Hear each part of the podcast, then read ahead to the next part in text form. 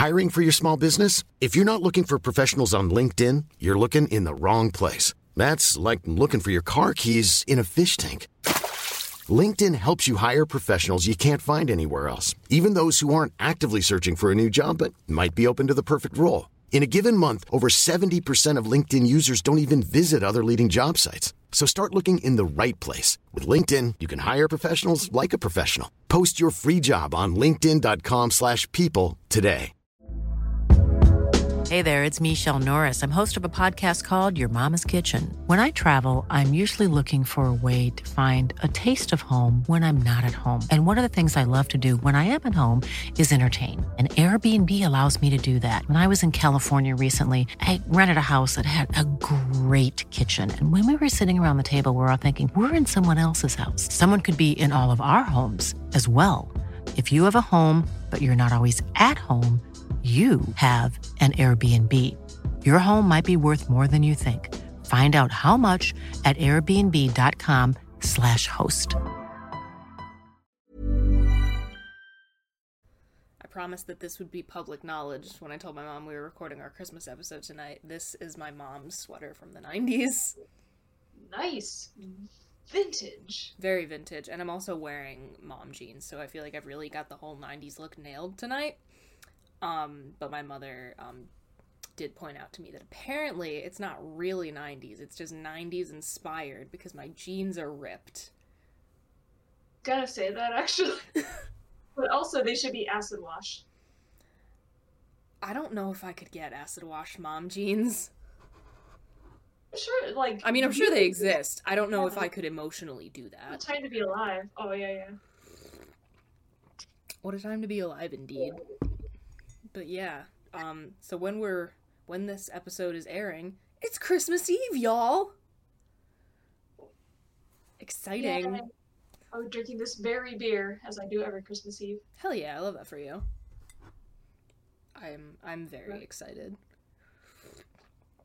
If that wasn't evident from the fact that I like switched to Christmas betting as soon as Thanksgiving was over and all of that stuff. So yeah, I'm excited. It's gonna be fun. I've lots I'm of almost. So my antlers. Hmm? My antlers are moving when I move my head. I do Feel- love that. They're like floppy. the extra floppy one. I like that. Yes, Zach, no rush. Today has just been like a whole ass day. Do tell. It was just long. Happens to the best of Um, us. I was at both works today Mm-hmm. because our staff assistant in the office had a confirmed exposure, so she is out. Yikes. Um, naturally, we're all waiting now on her because if she's positive, the office is a tiny bit fucked. Um, so I was in for her this morning, but I had work in the afternoon, so I went in for a few hours, then hauled ass across Virginia to the other side go to work, and then people like weren't showing up for their shifts oh lord. and so I was there for an extra hour, which I didn't mind because I, I was there with my, with like my favorite manager. That's always a good Like- thing. I adore her. She is Australian and has the accent to prove it, and is just amazing. But like, if it was the store manager who like nobody likes, like the minute four o'clock rolled around, be like, bye, like I'm out. But Apparently, an Australian accent is one of the hardest ones to master, really, which I completely believe because every time I try to do one, unless I'm saying like a really like Australian quote, it always it always eventually slips back into some form of British. well, hers is really good. I would assume so. Very authentic. I would assume so. But yeah, we have some fun Christmas themed questions, which I'm excited about. And yeah, anyone have anything they would like to uh, just, you know, anything they would like to say to kick us off? Fair enough. Happens Sorry. every time. I really gonna should learn say- my lesson. What were you expecting? I don't, you know, every now and again I feel like maybe if I just throw it out there, something might happen. Although that is technically the definition of insanity. So, Yep. By that definition, my continuously applying to jobs and getting rejected and then doing it over again is insane. That's persistent insanity. Yeah. Go. There Yeah, you go. good and bad. Could definitely Okay. put it that way. I will be right back. I'm going to refill my drink. I put way too many spices in my dinner. Not complaining. It was very good. And then I will be ready whenever everyone else is. Wow. I think I just said eight words at once, but I love that you for know you. Very proud. New record. Yeah. It's the one to beat. I'll do my best. Got my Christmas mug that is as old as I am. Nice. Oh, I haven't busted out my 1998, baby. this year. You that's so sad. I just didn't even think about it. For some reason, I keep them in the dishwasher You better get on that, girl. because I have a Christmas story one, you know, that says you'll shoot your eye out on it. Wonderful. And I've got Christmas cat, which is like it's like a Persian cat wearing a Santa hat, and there's just something about its face, like Is it a smushy little face? well, no, it's like it's it's a, like a it's a painted one. It's not like a picture of a cat. It's a painted cat. Um, Is I- it just I a found- tiny little face on a blob of a cat? No, man, I should really just like get it. I mean, but he's it's, rotated back in. You can. I came across it in a TJ Maxx like I don't know t- eight years ago or something like that, and it was on an end cap. I remember it very specifically. Just seeing that face and immediately saying, "Why does it look like that? What's what is that Christmas face?" cat. Christmas cat. and Show me. I I must like, see. "Well, I have to have this." Well, hold on. I shall fetch the Christmas cat from my Hell dishwasher. yeah. Oh, I guess we'll have to like include a photo, a link to a photograph of the Christmas cat mug for uh, people who are only listening to this on audio. So that we will do. I love that you have just a plain tortilla. The Hispanic in me is popping off. Sometimes, you know, sometimes you just need a plain carb. It's good. It's Sometimes not that's bad. that's all you need. Also, I wasn't joking. That was a lot of spices. Not like spicy, but just kind of overwhelming. Just a lot of flavors happening, Yes. This is very much the definition of not flavor. of course. I must see the boy. Let me see if I can. Do, do, do, do, do, do. Focus, focus, focus. Doesn't seem to want to totally focus. Why is it like that? Look at that face. Look at him. Oh my god. I love I him so much. Yeah, I don't know what it's mesmerizing. Um, it says "Merry Christmas" on the inside of the, and I chipped it Oh a few years ago, and I tried to fix it, and then my stepdad broke it again, and it's a whole thing. Okay. But I love Christmas Cat with all of my heart. Well, now I do too. Right? There's just something about that face, and I don't know what it is. It does the it, it doesn't quite know why it's wearing that hat. I think. Yeah, That's it part of it. so Startled and confused. Yeah. Like, what is happening? But then also, like, physically impossible that that hat would stay on that cat's head the way it's like angled. It looks like the cat has been startled by the fact that the hat has been placed on its head, and it's like sh- it's just about to fall off because it's confused. Yeah. Like you know oh, when Oh, whenever you try to put things on your pets just out of the blue, without like bribing them to stay still with treats, that's that face. It doesn't seem to want to totally focus, and it's bothering me for some reason. I think it's because you're still in the frame. Sorry. Nope, I was wrong. Didn't quite work. It was a suggestion. Well, I had to be in the frame because otherwise I couldn't see the camera to tell where I This was is, holding. yeah, no, this is true. Well, Man, I love Christmas Cat. we tried. I think I'll try to fix him again this year, and it'll just break again. Because I actually specifically got I forget what the word is, but like it's like a putty that you put on there, and then you bake it in the oven, and it sets. So you'd like fill it in with the putty and then bake it. But then it says you like sand it down to make it smooth, and I couldn't get it to sand. And my stepdad was like, "Oh, let me try," and he just the whole thing off of there. So I gotta try it again. Oh boy. Christmas Cat will live forever. Christmas I've cat will to- live forever. I looked for a replacement. It's impossible. It was random mug at TJ Maxx like almost a decade ago. If anyone else has a Christmas cat, let us know if they if you can still obtain one because like I kind of want one, but I realize it's most likely not going to happen. It's a thing of beauty. I don't know what it is. I just fell in love immediately. Love it first Again, sight. I do love this um Gymboree Christmas mug from 1998. Oh, Gymboree. Yeah. Oh, Didn't get that part. Fun. Yep. Yep. I feel my like I mom- deserve a lot. my mom was a big fan of like any sort of kind of matchy matchy like sweater and corduroy pants type set to like dress me in as a toddler. There's a lot of pictures of me wearing stuff like that. I was a well, I was a well dressed little child, I must say. Props to Kathy. In the, in the early 90s, it was all stirrup pants and oversized sweaters. I have some great pictures. Good stuff. Very good stuff. Anyway, we like to actually this is a little bit of a good segue. We're talking about clothes. Our first um uh discussion topic is designer ugly Christmas sweaters versus the like thrift store monstrosities that people actually used to wear just like in earnest.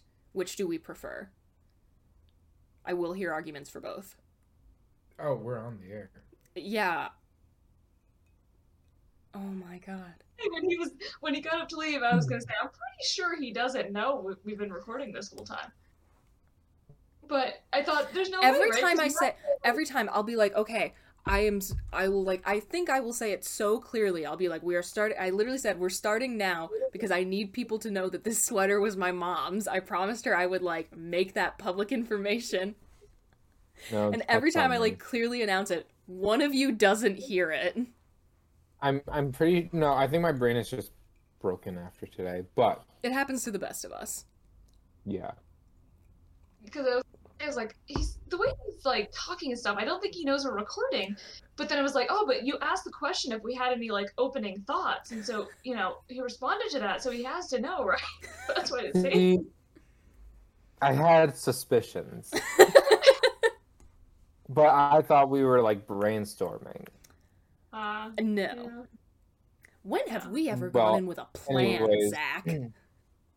It is a good thing that I saved all the really damning information until after. Yeah, all those government secrets. Mm-hmm. You know, You know I'm chock full of them as an intern. yeah, all the super secret intern info. Oh yeah. Hell yeah.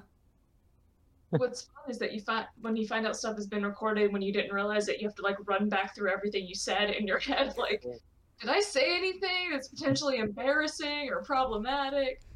Uh. Okay, Well, I okay. mean, most things that come out of my mouth are potentially embarrassing. That's just a thing I've learned to live with.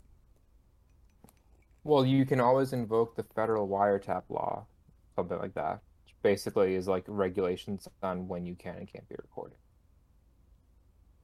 Yeah, and Or some of that. so anybody want to sue me here? Will I be facing any lawsuits?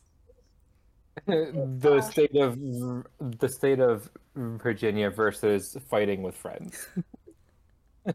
Is is Virginia a one party consent state or two? Wait, not not sorry, the Commonwealth of Virginia. Yeah, yeah, yeah. Virginia. yeah, yeah, yeah. Um, that's a good question. I don't actually know. I, I'm pretty sure New York is a one party. Actually, I know that. I don't know why I say I think mm-hmm. I know that because it comes up in like students recording our classes kind of situations. Hmm. Interesting. So I know it's come up before. So I know we're one party here. well, now I know. Yeah, So you can record people you know. without their knowledge as long as you consent. They don't have to. so that's so good to know. I mean, that seems a little rude, That's the law. but I feel like Yeah. that's. I mean, it's. I feel like it's one of those things like it's fine if you're getting like, kind of just generic like B-roll footage of like just people walking, like just a street that has people walking down it, like you know. Well, that's the other thing is like you can you you can film and and record like that's just the press.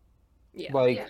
like I, I can film a police officer, they can't tell me to stop. It's literally the First Amendment. I don't know where like federal wiretap, whatever it is, actually comes into play. hmm Um, but I do know that that's a thing. and that's why they have to like tell you when you're on the phone that you're like this is a recorded line like Yeah. I, Hmm. I don't know this is not my area of expertise In public, there's no reasonable expectation of privacy. yes So Yeah, I mean, if you're video- walking through Times Square and someone's like grabbing some B-roll for like Yeah. a video or a movie Mhm. in like set in the city, yeah that's on you, fam. There was there was a Supreme Court case where basically they were talking ab- about this, and like I think Scalia was talking about how like to to to what extent can you expect privacy within your own home, and it's like nobody can come onto your lawn and like film through your window, but whatever I can see from the public sidewalk, like I am, it's within my right to film, as creepy as that would be. Mm-hmm. But Interesting. Yeah. I, I, I, I forget what the case was, but I remember I, I had to read about it for a different project during Supreme Court class I was taking. Yeah. Yeah, I mean, if they can see inside your windows from the sidewalk, that's a you Yeah. problem. Yeah, Put up some curtains. We're answering this first question really well. I know we're doing also such a good this job. conversation is gonna make me close the blinds because now I'm all weirded out. Oh, I I keep my blinds open. I mean, Oh, like generally, unless I'm like you know getting changed or whatever. But I generally keep them open because there's a lot of I nice, do there's a lot of nice Christmas lights on my street. Actually, it's a rather not. It's I mean you know it's a just a neighborhood, but it's also a pretty decent view out my window right now. My logic is I face the woods, and so there's nobody there really to be peeking in. That's also valid. Like I'm not facing a bunch of traffic. That was one nice thing about um several of my dorm situations in Geneseo where it was like we were up on like the top floor of the building also facing the woods so we like never had to like close the curtains for anything cuz like who's going to be looking? Like really? I mean, if you're going to if you're to try that hard, you can't like enjoy the show. Frankly. That's my logic for sometimes, like in the summer, leaving my home with the windows open on the second floor. You know, it's like if you're gonna somehow find your way up there and through that tiny ass window, you've earned. Yeah, take what you need. I mean, I don't do it very often, but I'm like, oh, I'm just going to the grocery store. I should close the windows. I'm like, why? If somebody's gonna take that short window and go through that effort, They sure, des- they deserve it. Yeah. At that point, honestly. a ladder, and because there's nothing to climb, you know, go for Oh, it. yeah. should be telling people to go ahead, try to rob you. I dare you. Don't hurt that. You know Cats will what get you need is like SimpliSafe. Yeah, I think about that on occasion. Mm-hmm. Like, seems like everybody has like the ring doorbells and stuff, and I'm like, that would be Yeah, fun. I love all the I videos about that like from the people like catch someone like doing something like awkward before they like formally enter the house, like on a ring doorbell or whatever. Those are always funny. Or like, I love all the ones where like, like, uh, like mail carriers will come up. Like there was one recently. This guy came up. He's like, "Hey, bud, you got the least decorated house on the street, my dude. You got to step it up." send that to you. you did, and I'm gonna I'll link that in the I'll link that below because that's a fun. I love that. I'm just like, man, that's so Awesome. wholesome. I've seen that, so that had to be in the group chat. hmm Mhm. Oh, I came up with a thing the other day, uh, which that we should do in the future. That's similar to meme review, but not quite. Um, we share memes from our various like that we have all sent to our various group chats, like between the three of us. I think it would be funny for us to, for the, for the people to see what really goes on. Beginning with the frog. I don't know if that counts as a meme, but that's just a picture. But it's, it's an important frog. yeah, that's a very important frog. We will discuss him. Don't you worry. Love him. Anyway, ugly Christmas sweaters. The question. We're doing so great, but that's okay. You know what? This episode can be extra long because it's our Christmas special. Hell yeah! And I put on these antlers, and I've tolerated them for a full 20 minutes now, so that's, you know, something to celebrate. Very proud of you. Again, you are allowed to take them off whenever you are wearing a Christmas sweater. You're fine. It's it's an endurance activity now. How long can I Okay, stand I mean, as long as if it's your pride on the line and nothing else, okay. Also, this is a relatively high alcohol content beer. I which love that for you. and things about it, so that, there'll be that. I'm, like I barely started drinking it, but maybe after a while I won't care if my head hurts. That's my point. Good to know. Mhm. Um, yeah. So designer ugly Christmas sweaters designed to be ugly, but in like the kind of cute way, versus like the actual monstrosities one finds at a, a Goodwill. I feel like it's so tough because it comes down to the question of like, what's the point of wearing an ugly Christmas sweater? I mean, I happily wear an actual monstrosity just like out in public. But, And like, like, I wear it because it's fun. Okay. And like I wear it like with like my cool ripped mom jeans and like Doc Martens. So I feel like it telegraphs to the public that I am wearing it full fully aware that it's hideous rather than I just have no fashion sense.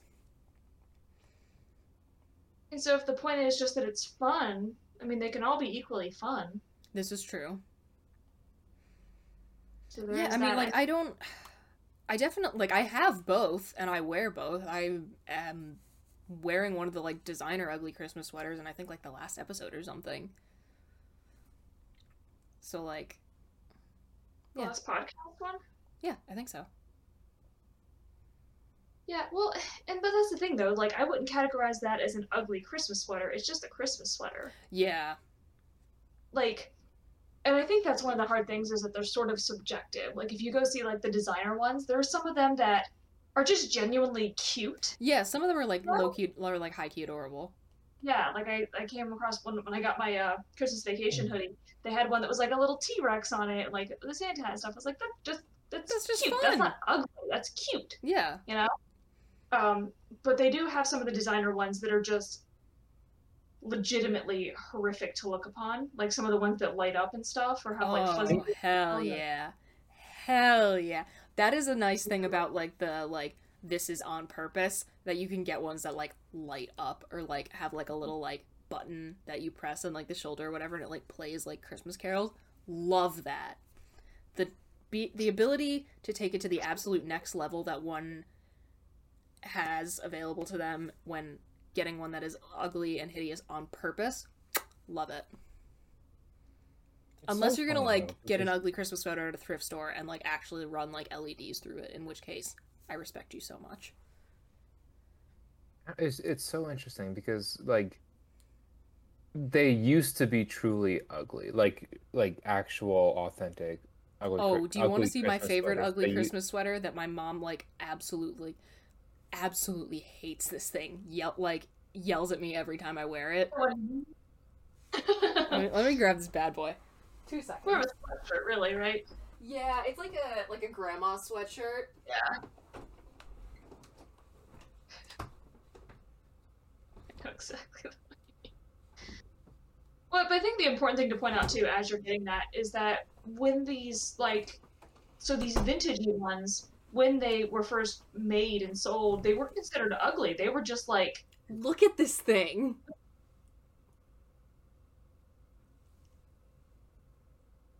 yeah So much. I love it. But like when they when they came out, it wasn't um. And that's they were people weren't buying them because they were ugly. They bought them because they liked them. And that's why I love that thing so much. Someone's grandma saw that and was like, this is precious. And then wore it unironically.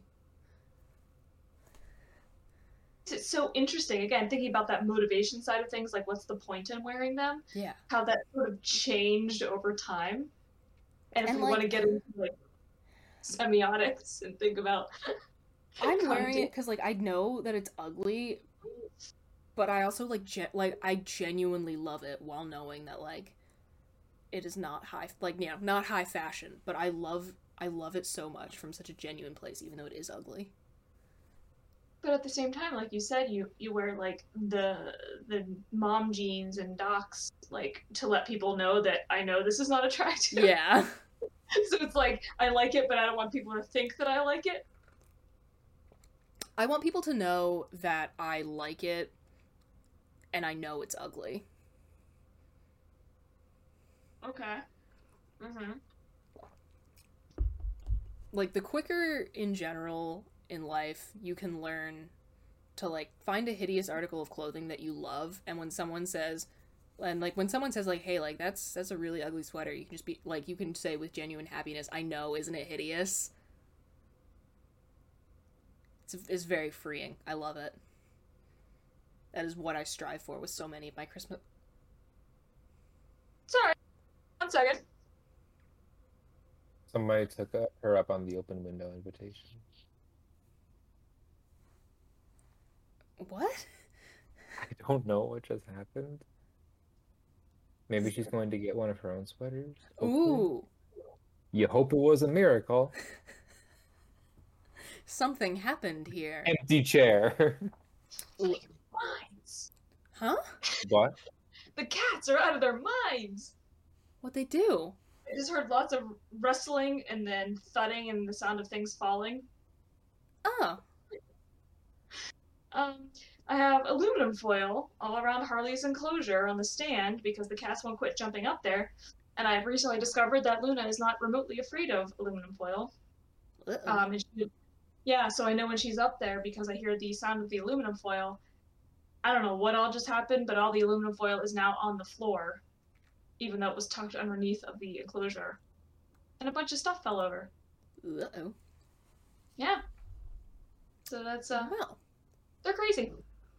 And they scare the living daylights out of me because I'm like, oh my gosh, they hurt themselves or something. No, nope just causing trouble chaos machines. love them Anyway, we're done with sweaters. what were we saying They're gonna be the death of me, I swear. Give me a mini heart attack. Because it sounded like it was like an avalanche or something in there. Oh my god but yeah no like i lovingly refer to that sw- like that sweatshirt as my christmas monstrosity because that's what it is and i love it i love it because it is a monstrosity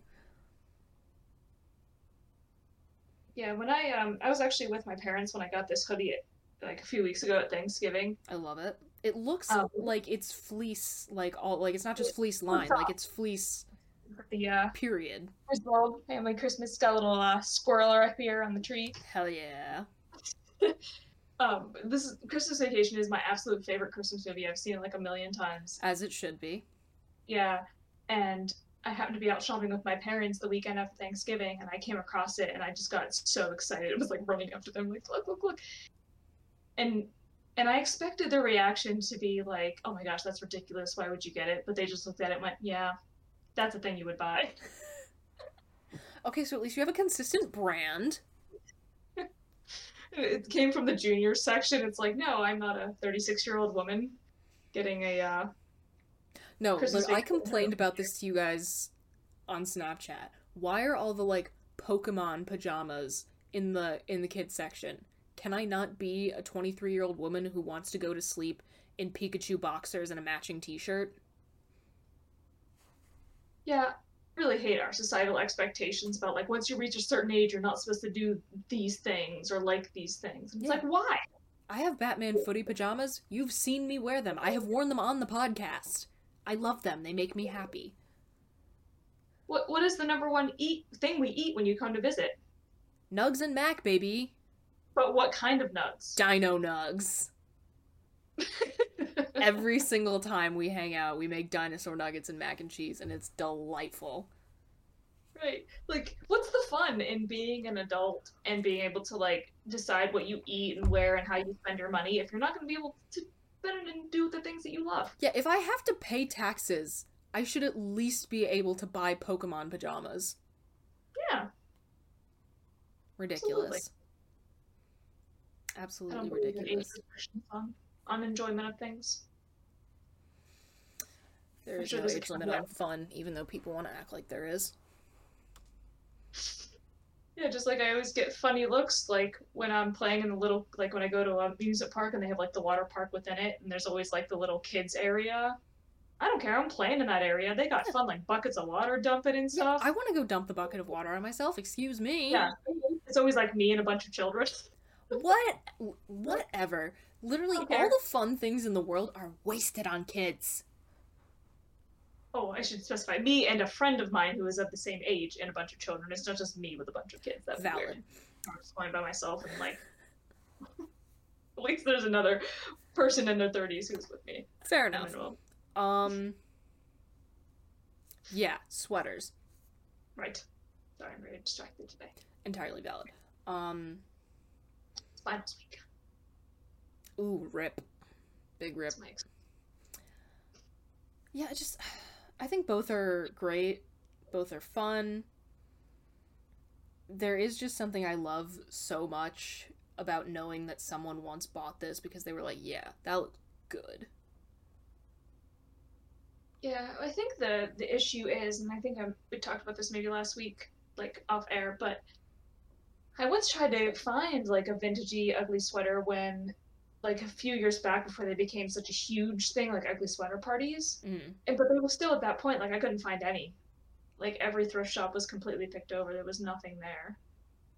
And so it's yeah, honestly, hard. I don't know how I found. I don't know how something like the one I have didn't get snatched up because, like, the grandma sweater specifically, like the grandma sweatshirt is like, not even just like Christmas ones. It's its own sort of like item of clothing that one wears because they know it's ugly and they love it for that. Like I see those like a lot, especially on TikTok, Mm. which I'm super here for. Huge fan. So I don't know how I managed to find that gem, but I love her with my whole heart. Yeah, basically, I don't think any of them is better than the others. I think they're all delightful in their own way, and And I think the fun thing about the like uh ugly on purpose ones is that you can also get kind of like fandom specific ones. Like you can get like a Doctor Who ugly Christmas sweater. Mhm. Like that's super fun. I'm totally here for that. So, Yeah. some hot takes. They're- They're all delightful. But again, just something I love so much about about knowing it was worn in earnest at some point. Makes me so happy. Uh, good stuff. Okay. So now we have a fun little list of things that we're going to discuss that are all under like the same umbrella question, which is do you consider whatever movie to be a Christmas movie? And some there's like a kind of discussion around already. Others, not so much. We'll see.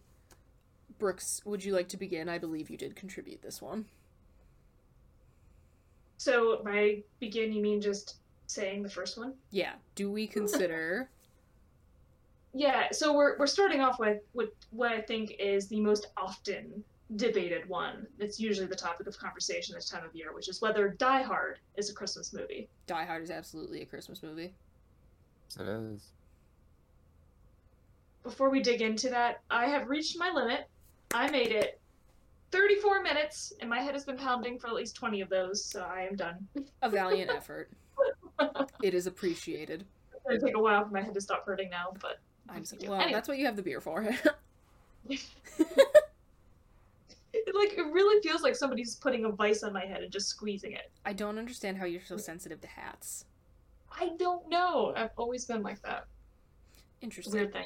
Anyway, Die Hard. So, you both said it is, but why? Um, I haven't actually seen Die Hard. I just know that people get really annoyed when people say it's a Christmas movie, and I like to annoy people First of all, how have you not seen it? Second of all, why did you say that with such confidence? because I because I just the the enthusiasm with which people defend it as a Christmas movie has sold me on like has sold me on that stance, even having not seen the movie. But also just from like knowledge of Die Hard just as like, you know, a movie that people reference sometimes. I know that like the any like it's not just like a single reference to Christmas as like, oh yeah, tomorrow's the 25th or whatever and then they never talk about it again like it is slightly more of a plot point than that, therefore I'm gonna say it is a Christmas movie. But see, to me, for something to be a Christmas movie, it actually has to be about Christmas. Like that's part of the plot. Interesting. So something like Die Hard, yeah, it takes place around Christmas, but that has absolutely nothing to do with the plot. We don't like pick a movie that happens to take place during the fall and say that's an autumn movie. You know, like I don't know. I mean, because it has sometimes I do. particular time of year. Sometimes I kind of do. Like, uh, for example, Dead Poets Society. There's a lot of uh, fall vibes. But you wouldn't say that that's like a fall movie that you're supposed to watch at fall time because it reminds you of fall. I mean, I always like- watch it in autumn because it fits my But vibe. like in that in, in that same way, like not necessarily like a holiday or season, but I consider Good Will Hunting to be like a Boston movie. It, it there are plenty of really quality colleges around like the country that that this movie could have theoretically taken place in hmm like the fact that it's in Boston is not quintessential to the plot, but in my mind, like Good Will Hunting will forever be a movie I associate with Boston, even though it's not integral. See, Integral. that I would disagree with though. I think Boston is integral to that plot. Do you? I also haven't seen it in a while, but but like being from Boston and fitting the Boston stereotype is such a part of like m- almost all of the main characters. Like the characters would be oh, entirely different people if it weren't in Boston. and, and and I agree, but couldn't but couldn't that same story have also taken place out of Chicago or Miami? Yeah. I mean, I don't think it would have been the same kind of story. Because I think there's something about there's a specific like ethos I feel like in Boston, like it has its very own special character. Oh, but the story I and- think would have been something different. and as a big mm, Boston person, I don't disagree. But if if the plot of the story is like a troubled but brilliant mind is you know gets discovered and has a relationship with a is he a therapist, a professor, or both? No, he's a professor, right? He, he- he's like a community college professor. Um, Oh, yeah, and sort of his his journey. None of that requires that it take place in Boston. This is true. I feel like it's sort of like there's a reason that it takes place there is because when people think like super smart school, they think Harvard. Like that's like the main school that everybody thinks of. I think This is true. I think that's also an important plot point. I don't know that the story would have the same sort of impact if it were at like UCLA or even any other Ivy for that matter. I feel like either Boston or Yale. I think Yale's the other one people usually go to and think of a stereotypical like elite college. But I don't know. I think that if that just because something is not integral to, to the to the plot does not exclude it from being that kind of a movie. And I, I think that that's the same reason, like because like like like could Die Hard have taken place during like a Halloween party? Sure, like it, it absolutely could have, and and it would have been, you know, a fine movie. But like, so much of it just has like Christmas anecdotes, and enough and enough anecdotes add up to make it a Christmas movie. See, but I feel like there's a difference between um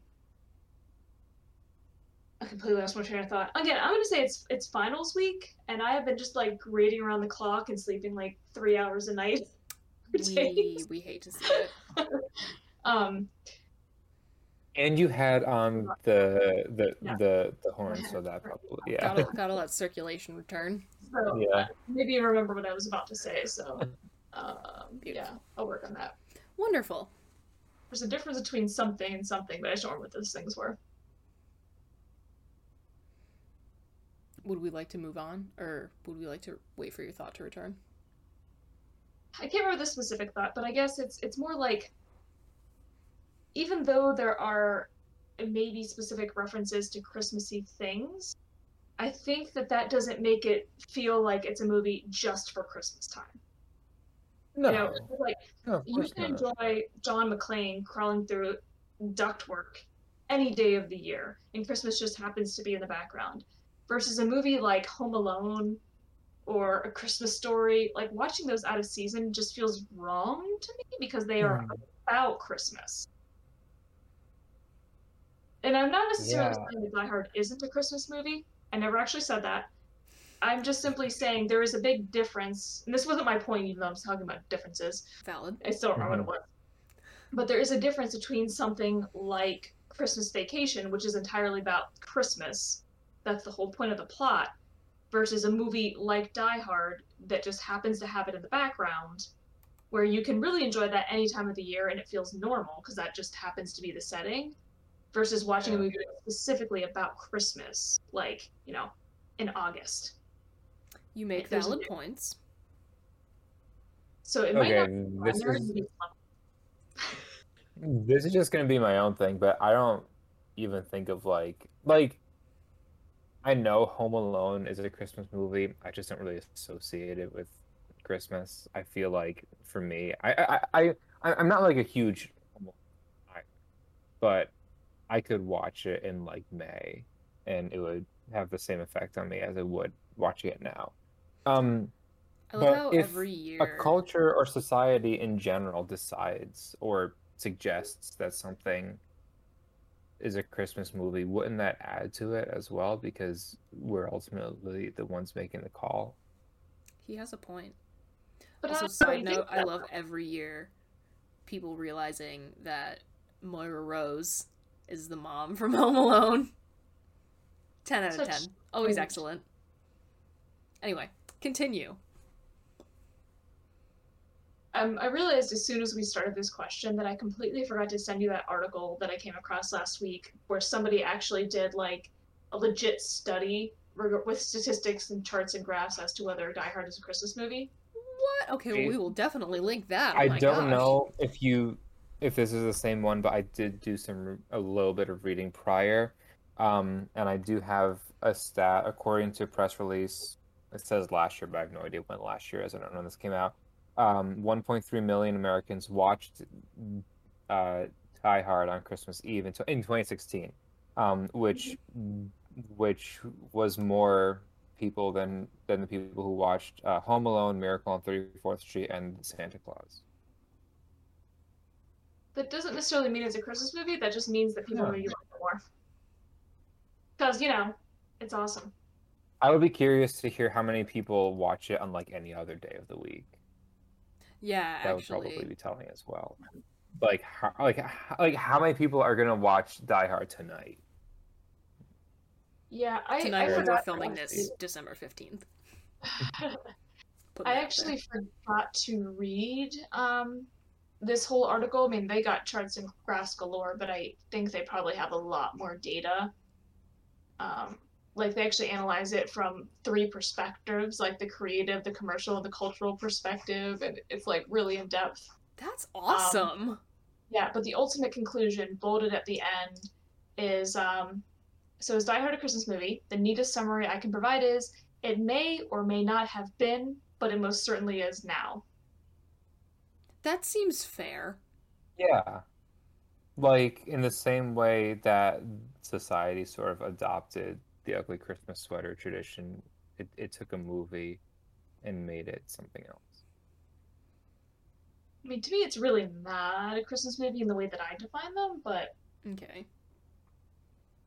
Then, the case- looking at this list, I think you're going to be saying that a lot. um, I also don't.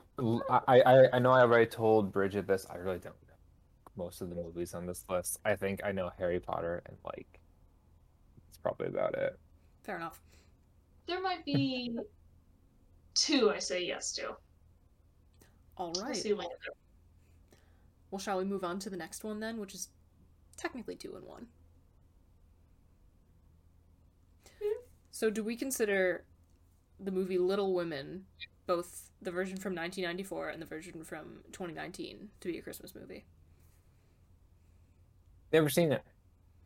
Both are delightful. Never seen delightful. either of them. Both are wonderful. No idea. I, I feel like no, because they take place over such a period of time, and Christmas is such a tiny part of it. You're completely right. However, some it's it's a again it's a vibe thing for me. Something about watching either version in winter, specifically around Christmas, it just feels right. This movie. I know. I, it's it's It's just a, it's just a vibe. Especially in the 1994 one, there's just so many more. Like, there's I think there's definitely more scenes that are like in winter, in the 1994 one. Yeah. there's also like a whole ass winter of many months that are not around Christmas time. it's it's one of those things where it's just it's a vibe because i think the movie first released around like the 2019 one specifically that one released like on christmas i think That I know I saw it in theater with my mom and my niece when it came out. oh my god i love that movie that was the f- um last movie i saw in um in a theater before the world went to shit Me too. and it was i saw it for the second time at a theater in geneseo with my sister and my one roommate and um shout out to the person who like was audibly crying for 75% of that screening because big mood. Yeah, there are parts of it that are hard. oh yeah no i have i have 100% cried during that movie several times. Anyway, quick uh small aside the the the first scene in the 2019 one where where Jo meets Laurie at at the party and they're dancing outside that I want what they have. I Absolutely. want what they have so badly.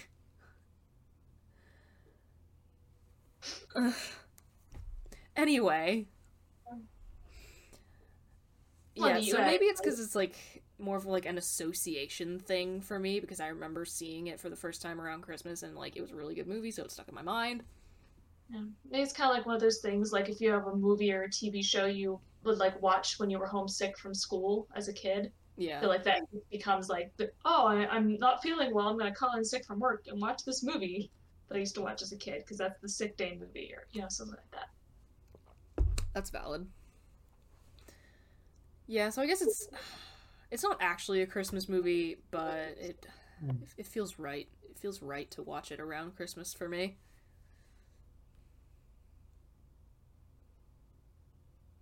Yeah. feel like that. I feel like I might wind up saying that for a couple of these, but that's fine. hmm I also think that it's not a Christmas movie, but I acknowledge your feelings. Thank you. I feel acknowledged. All right, Zach, you provided this one. Take it away.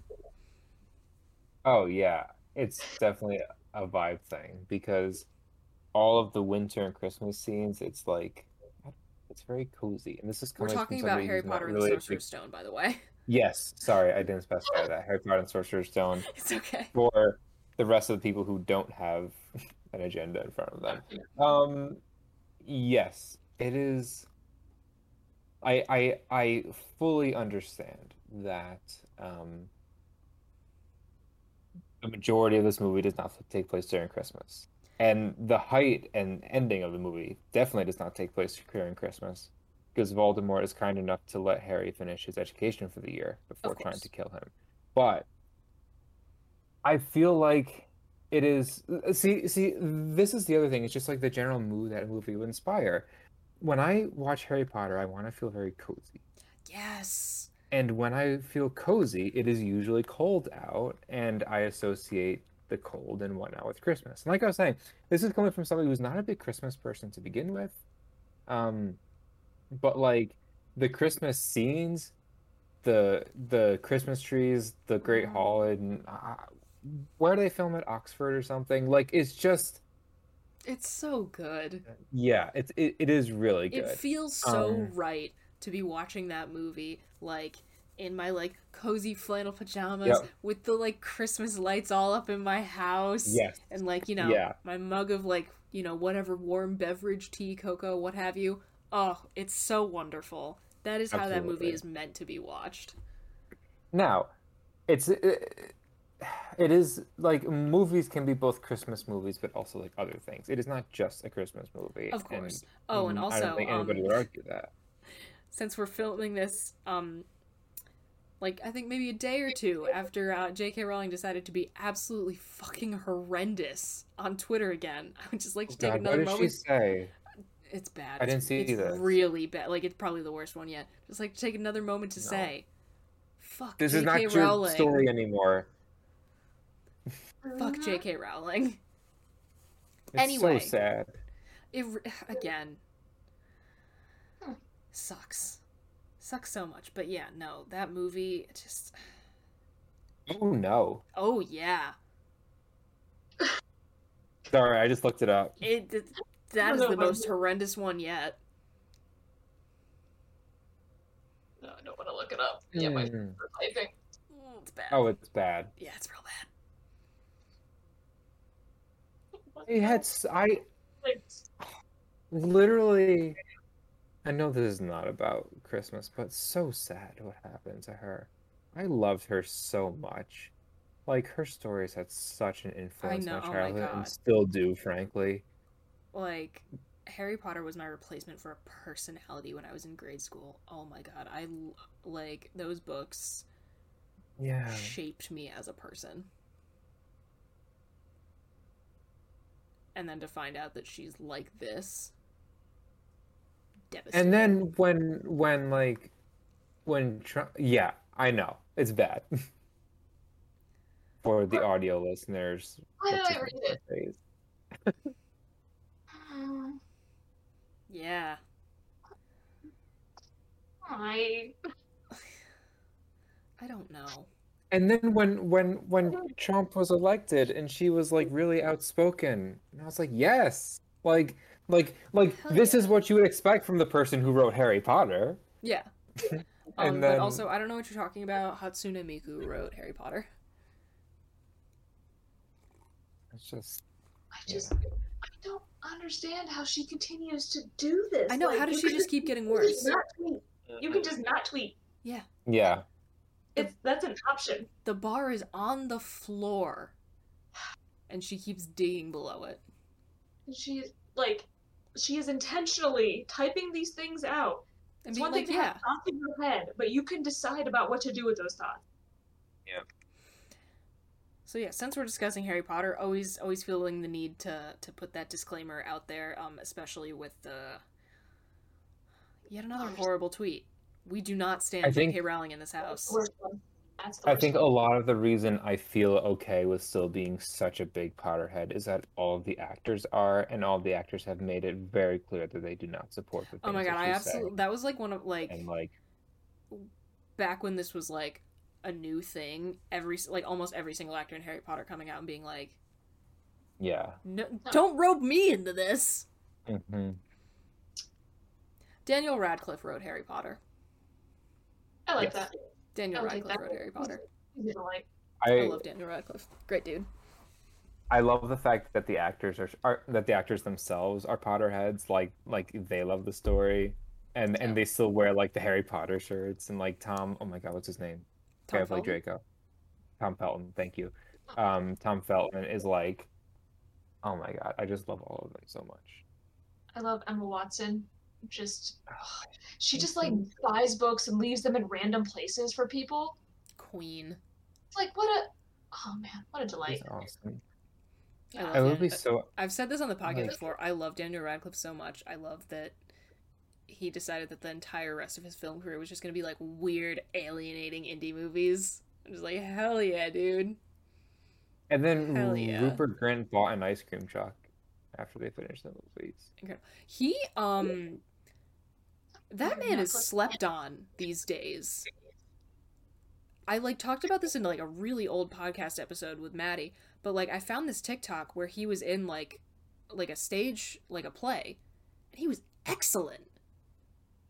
Like absolutely excellent. He was in a play with like Nathan Lane, Megan Mullally, Matthew Broderick, like absolutely excellent. Somebody give that man some more screen time. He was in a rather weird Netflix show called Sick Note where he pretends to have cancer.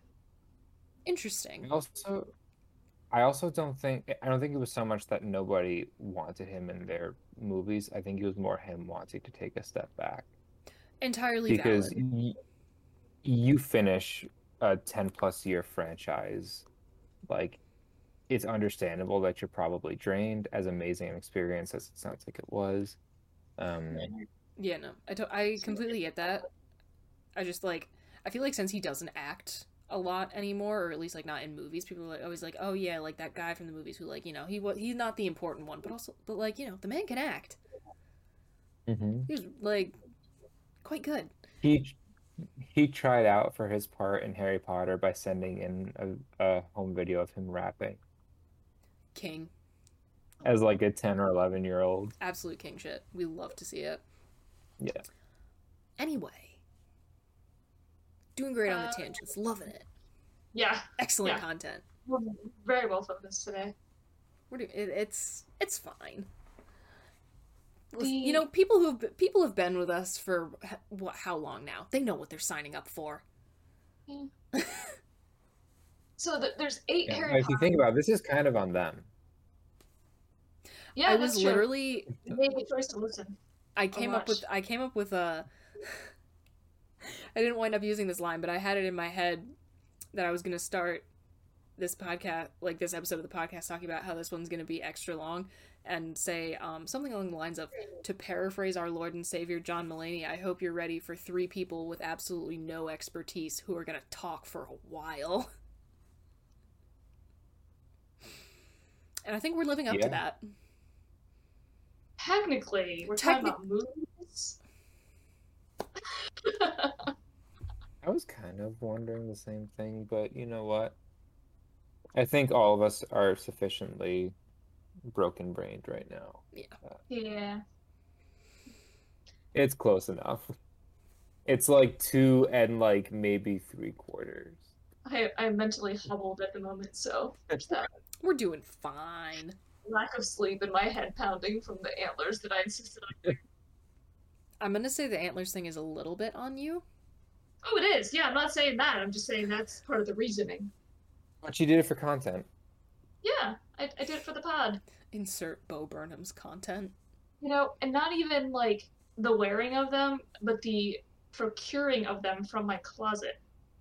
Because they were on a box on the top shelf in my closet, and I had to drag this chair in there through the hallway, through a couple of doorways, into my closet, and it kept spinning, and I almost fell like a few times, and I knocked a bunch of stuff down.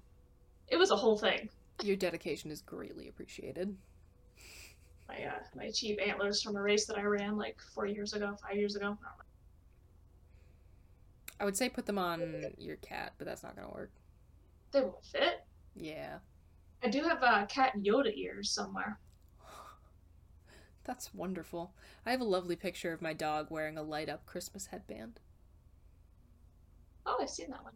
It's delightful. That's another thing I'll include for the people. I Another picture fun- somewhere of Echo in a Santa hat. She's Oh. clearly freaked out. Her eyes are like fully popping. I love that thing dogs do where like they look sideways so you can like see the whites of their eyes or whatever, and they like yeah, it no, ju- they're like and it just Oh, makes yeah. them look so concerned. Uh, Absolutely wonderful. Ten out of ten. Do we have anything else we'd like to say about yeah. Harry Potter as a Christmas, the first Harry Potter movie as a Christmas movie, versus a movie that feels right to watch in winter, specifically In- around Christmas. in my research, um, Harry Potter came up a lot, but not just the first one, like all of them, because I think, I mean, I'd have to sit down and think about it or maybe rewatch them. I think at least all of them have at least some Christmas scene. Yeah. There's Yeah. at least a snowy scene in every single mm-hmm. one, so like Yeah. I when they get that, go but to also that like village and vibe wise, Hogsmeade. Yeah. no. Vibe wise, absolutely not. I'm gonna say to all of them. Vibe wise, yes. Yeah. Yeah, I mean, but that's why they all come up. Like in the annual, is this a Christmas movie conversation that people have? Here's here's the other thing about Christmas movies is like we associate Christmas and snow, and there's a large part of the country that does not get snowy. It does. I I I- I have learned it does not really snow in Virginia. It snows a little bit, but the odds of the ground being like blanketed in snow on Christmas are like slim to none. You're com- And so like you're completely right. I feel like it's like a po- like it's a postcard thing. Like you you know Yeah. every like you know kind of like like you know a Christmas card thing. Like every card, it's like oh the snow covered like trees with the lights and stuff. Like it's just like it's such a persistent image. It is, but also the reality that like most that or I, I actually don't know what percentage of America gets like snow on a consistent basis, but um, I don't know. Like like if if you just associate Christmas with cold, there are a lot of scenes in in Harry Potter that are outside, devoid of snow, but also it's clearly meant to be chilly. Um, Yeah, again, this is one that's like it's just a vibe. It's it's simply a vibe. Like the vibe I get from the first movie, it just feels like it feels right to associate it with Christmas for me for whatever reason. Like the like the fourth movie, for example, like I don't like even like the, though it has like the whole like Yule Ball thing going on. Like I don't really feel like it's that. I don't feel like I need to watch it around Christmas for like maximum vibes. the most Christmassy scenes, like consistent throughout all the movies, are the ones in Hogsmeade, like hands down, no questions asked. Um, if there is like one location in Harry Potter that is Christmas, it's Hogsmeade. I think I'm getting that name right. I really haven't watched Yeah, the rest of Hogsmeade them. Yeah. Yes. You are correct. Well, I, I decided to look up the release dates for all of them, just wondering if it were like, you know, Yeah. released around Christmas. And interestingly, so of the eight films, four of them were released in November, Okay. and the other four were released in summer. So one in June. Interesting. Yeah, When was the first one released? November 14th, 2001. Huh. First of all, that's crazy. It's been 20 years. Oh my god, I know. What the It's been 10 years since the last one came out. Mm-hmm. I remember seeing that in a theater. Madness. Like, to me, that just came I out. was I was in eighth grade when part one came out. Oh Like my god. part one, like Harry Potter goes camping, like that one. I I Oh. Part oh, one of the Deathly first. Hollows. yes, yeah, the the the one where they spend all of it in the woods. That's 2010. Yeah, November 19th, What a 2010. time to be alive. No, I had just started my PhD program. it's just funny because just like the age difference that we have, like Harry Potter has just such a different meaning. Yeah, no, it does I just wasn't the target demographic at the time, so I just have a very different kind of relationship with it. I loved reading all the backstory and all. Uh, there was some story in like a Harry Potter book, not like part of the canon, but like a book about Harry Potter, and it was these. Uh, it was a group of like critics or journalists or something. It was or like college. Forget what group of people, but they literally like went out and bought Order the Phoenix like at the midnight release and read it through that Yep. night, like like just all together and that's something like yes Are we ever going to kind of see going that back to the previous podcasts that we've discussed watching a show on a week-to-week basis and then getting to talk with people about it is one thing to relive the the releases of the harry potter books that's something you can't get back That's my thing. I'm like, are we ever gonna to see. Some shit like that go down with a series of books again, where people are like lining up to buy it as Mm, soon as I it is mean- available? what book are you going to write that you're going to build a theme park about Yeah, honestly. Like a whole it's just But that's the fun is we don't know until Yeah, that's happens. that's also my And it's thing. It's, like. I don't want to. I hope that that's gonna happen again because holy shit, how much fun is that Yeah. gonna be? like none of us foresaw Harry Potter before it was a thing. No You know, Her- That- that's her what's fun about publisher- You never know what's coming around. And also, I really like to hope that that's gonna happen again because like, I like, I was around for like like the Harry Potter movies as a huge phenomenon, but like. All the book like that I was like really little when all the books were being released. yeah So like I, I want to see that shit firsthand.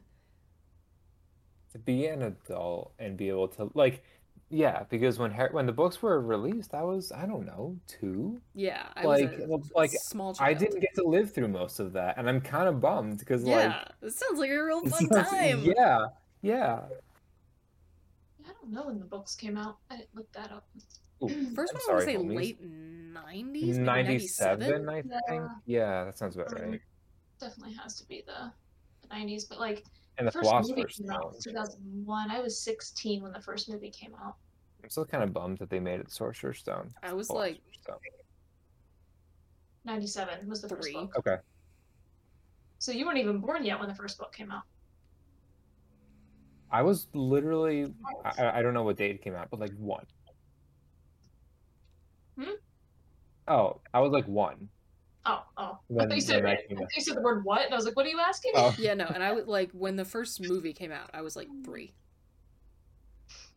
Yeah, Yeah, now that I'm looking at it, it's like the first. I was 12 when the first book came. I'm not even 12. I hadn't had my birthday that year. I was 11.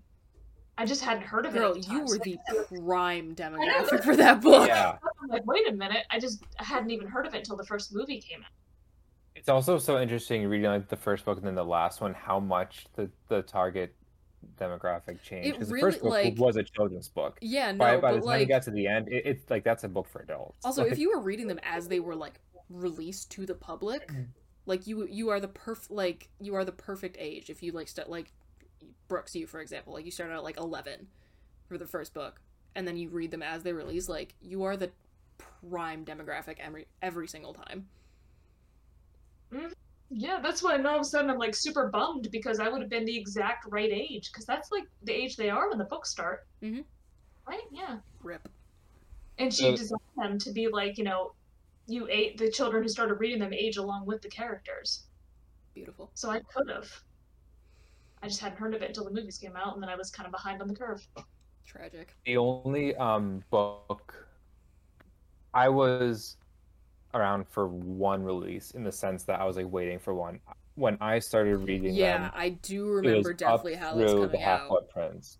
Yeah, it was so like I did not miss it completely. I got to live it a little bit. I I, I got to finish uh, Half Blood Prince and then like have have to wait for Deathly Hallows.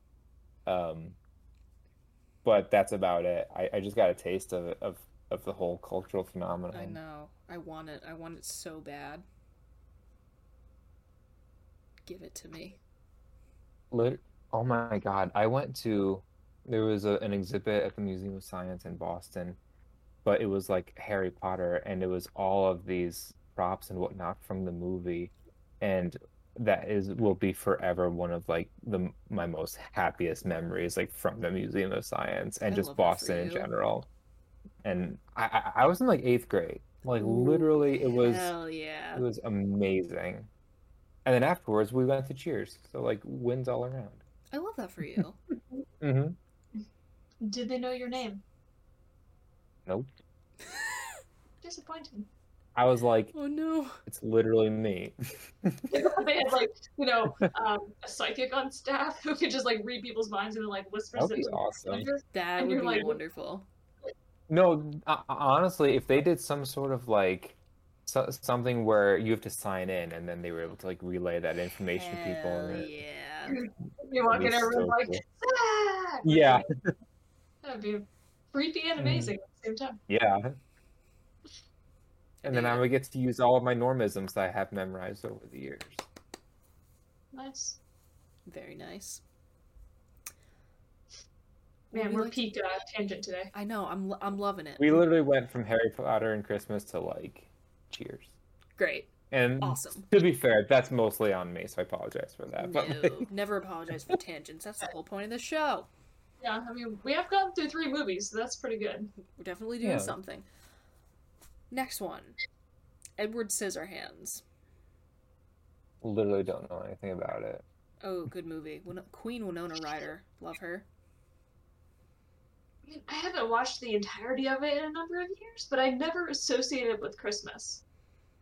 I do because the like entire third act of the movie takes place on Christmas or like at, on like Christmas Eve or something. I mean, I guess, but like, I don't know. When I when I think Edward Scissorhands, I think about him like cutting the topiaries. Valid, very like Yeah. very valid. Christmas first, you know. I, I think about other aspects of the movie and like his relationships and I always think, yeah, I don't know. Again, just because like the whole third act of the movie takes place on Christmas Eve, and also just like one of the big things that sticks out in my mind in that movie is like one the kind of like opening scene where it's like snowing and it talks about how um it never snowed until he went back up the mountain and then you know the whole end where they have all the snow falling i'm just like oh christmassy vibe yeah. I I mean, don't I, know, so- suppose. Maybe not a christmas movie but a christmassy movie Yeah, again, it's just been a while since I've actually watched the whole thing, like I love all that at movie once. so. mu- That's like that's that's one of my faves. I love that movie so very much. And also, you know, Winona Ryder. Love her. Yeah. Wait, can I completely just swing back real quick to Harry Potter? And I promise this will be the last thing I say about Harry Absolutely Potter. go for it. Like I swear this will be the last thing What I do you say. got? But like, the other thing is the music. When you hear those first two notes, do do, and like you know what's coming. Like, there's literally no o- there is no other two notes in Hell the yes, musical dude. universe, and like that that gives you the same feelings as the Harry Potter. And that's it. I promise. Who wrote that score? John Um, Williams? John, I, I think it was, was it him? I mean, that sounds right. I feel like a lot of times if there's an iconic movie score, you have a 50-50 shot of it saying of saying John Williams and having that be the answer. Yep. Yeah, it, it was John Williams. What did I tell you? Um, but yeah, love love a good John Williams score. I, I absolutely know what you mean. Absolutely. It, like even like as soon as I hear the like the opening notes of that score, I like forget about like all of the like weird feelings I have about Harry Potter and now knowing what I know now about J.K. Rowling. Yeah. I'm just like, oh hell yes. And it's like, okay, for the next two hours, I'm gonna be in a totally different world. Yep, no, for the next two hours, my brain is off. And Yeah. critical thinking brain is is put on the back burner for the next two hours. Yeah. I I really truly do feel that. Another iconic score, which is not um not John Williams, it is it is our it is our boy, Danny Elfman. I love this I love the score to Edward Scissorhands so very much. There's a lot of there's a lot of especially like um the bit in the end that I'm talking about, like where the snow's falling, like that score One size fits all seems like a good idea for clothes until you try them on. Same goes for healthcare. That's why United Healthcare offers flexible, budget friendly coverage for medical, vision, dental, and more. Learn more at uh1.com. Millions of people have lost weight with personalized plans from Noom, like Evan, who can't stand salads and still lost 50 pounds. Salads, generally, for most people, are the easy button, right? For me, that wasn't an option. I never really was a salad guy. That's just not who I am. But Noom worked for me. Get your personalized plan today at Noom.com. Real Noom user compensated to provide their story. In four weeks, the typical Noom user can expect to lose one to two pounds per week. Individual results may vary.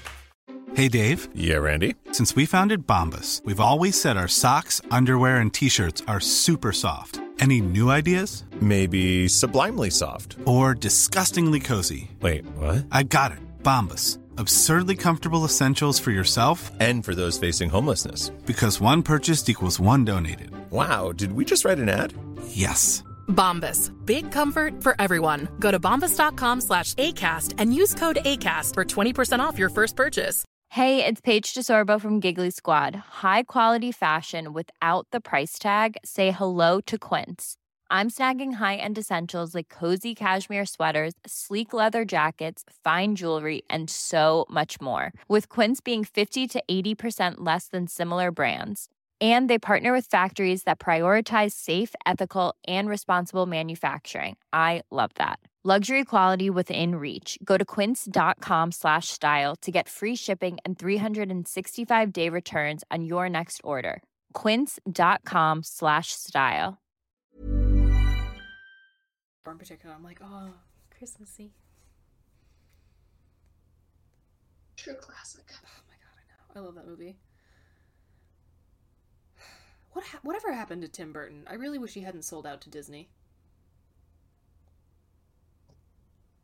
Yeah, he's getting older and he's like, I need me some retirement money. I don't know. Which like completely fair, but it also has been weird just cuz like when I was a kid, like or like when I was like even up until the point when I was in high school, like people would say like, "Oh yeah, I'm a big Tim Burton fan." Like that's a thing that people would say. Yeah. And like that's not really a thing I hear anymore unless you're talking about like a lot of his older movies. Like no one really like that's not a Yeah. thing I've heard people say without like a clarifier attached to it in a very long There's an time. era. Yeah.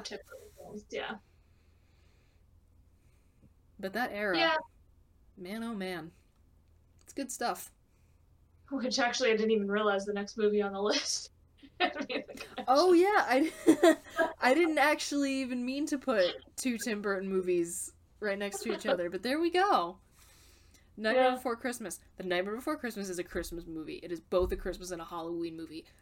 This is one where I am not backing down. It is a Christmas No, movie, and I get so mad when people say it's not.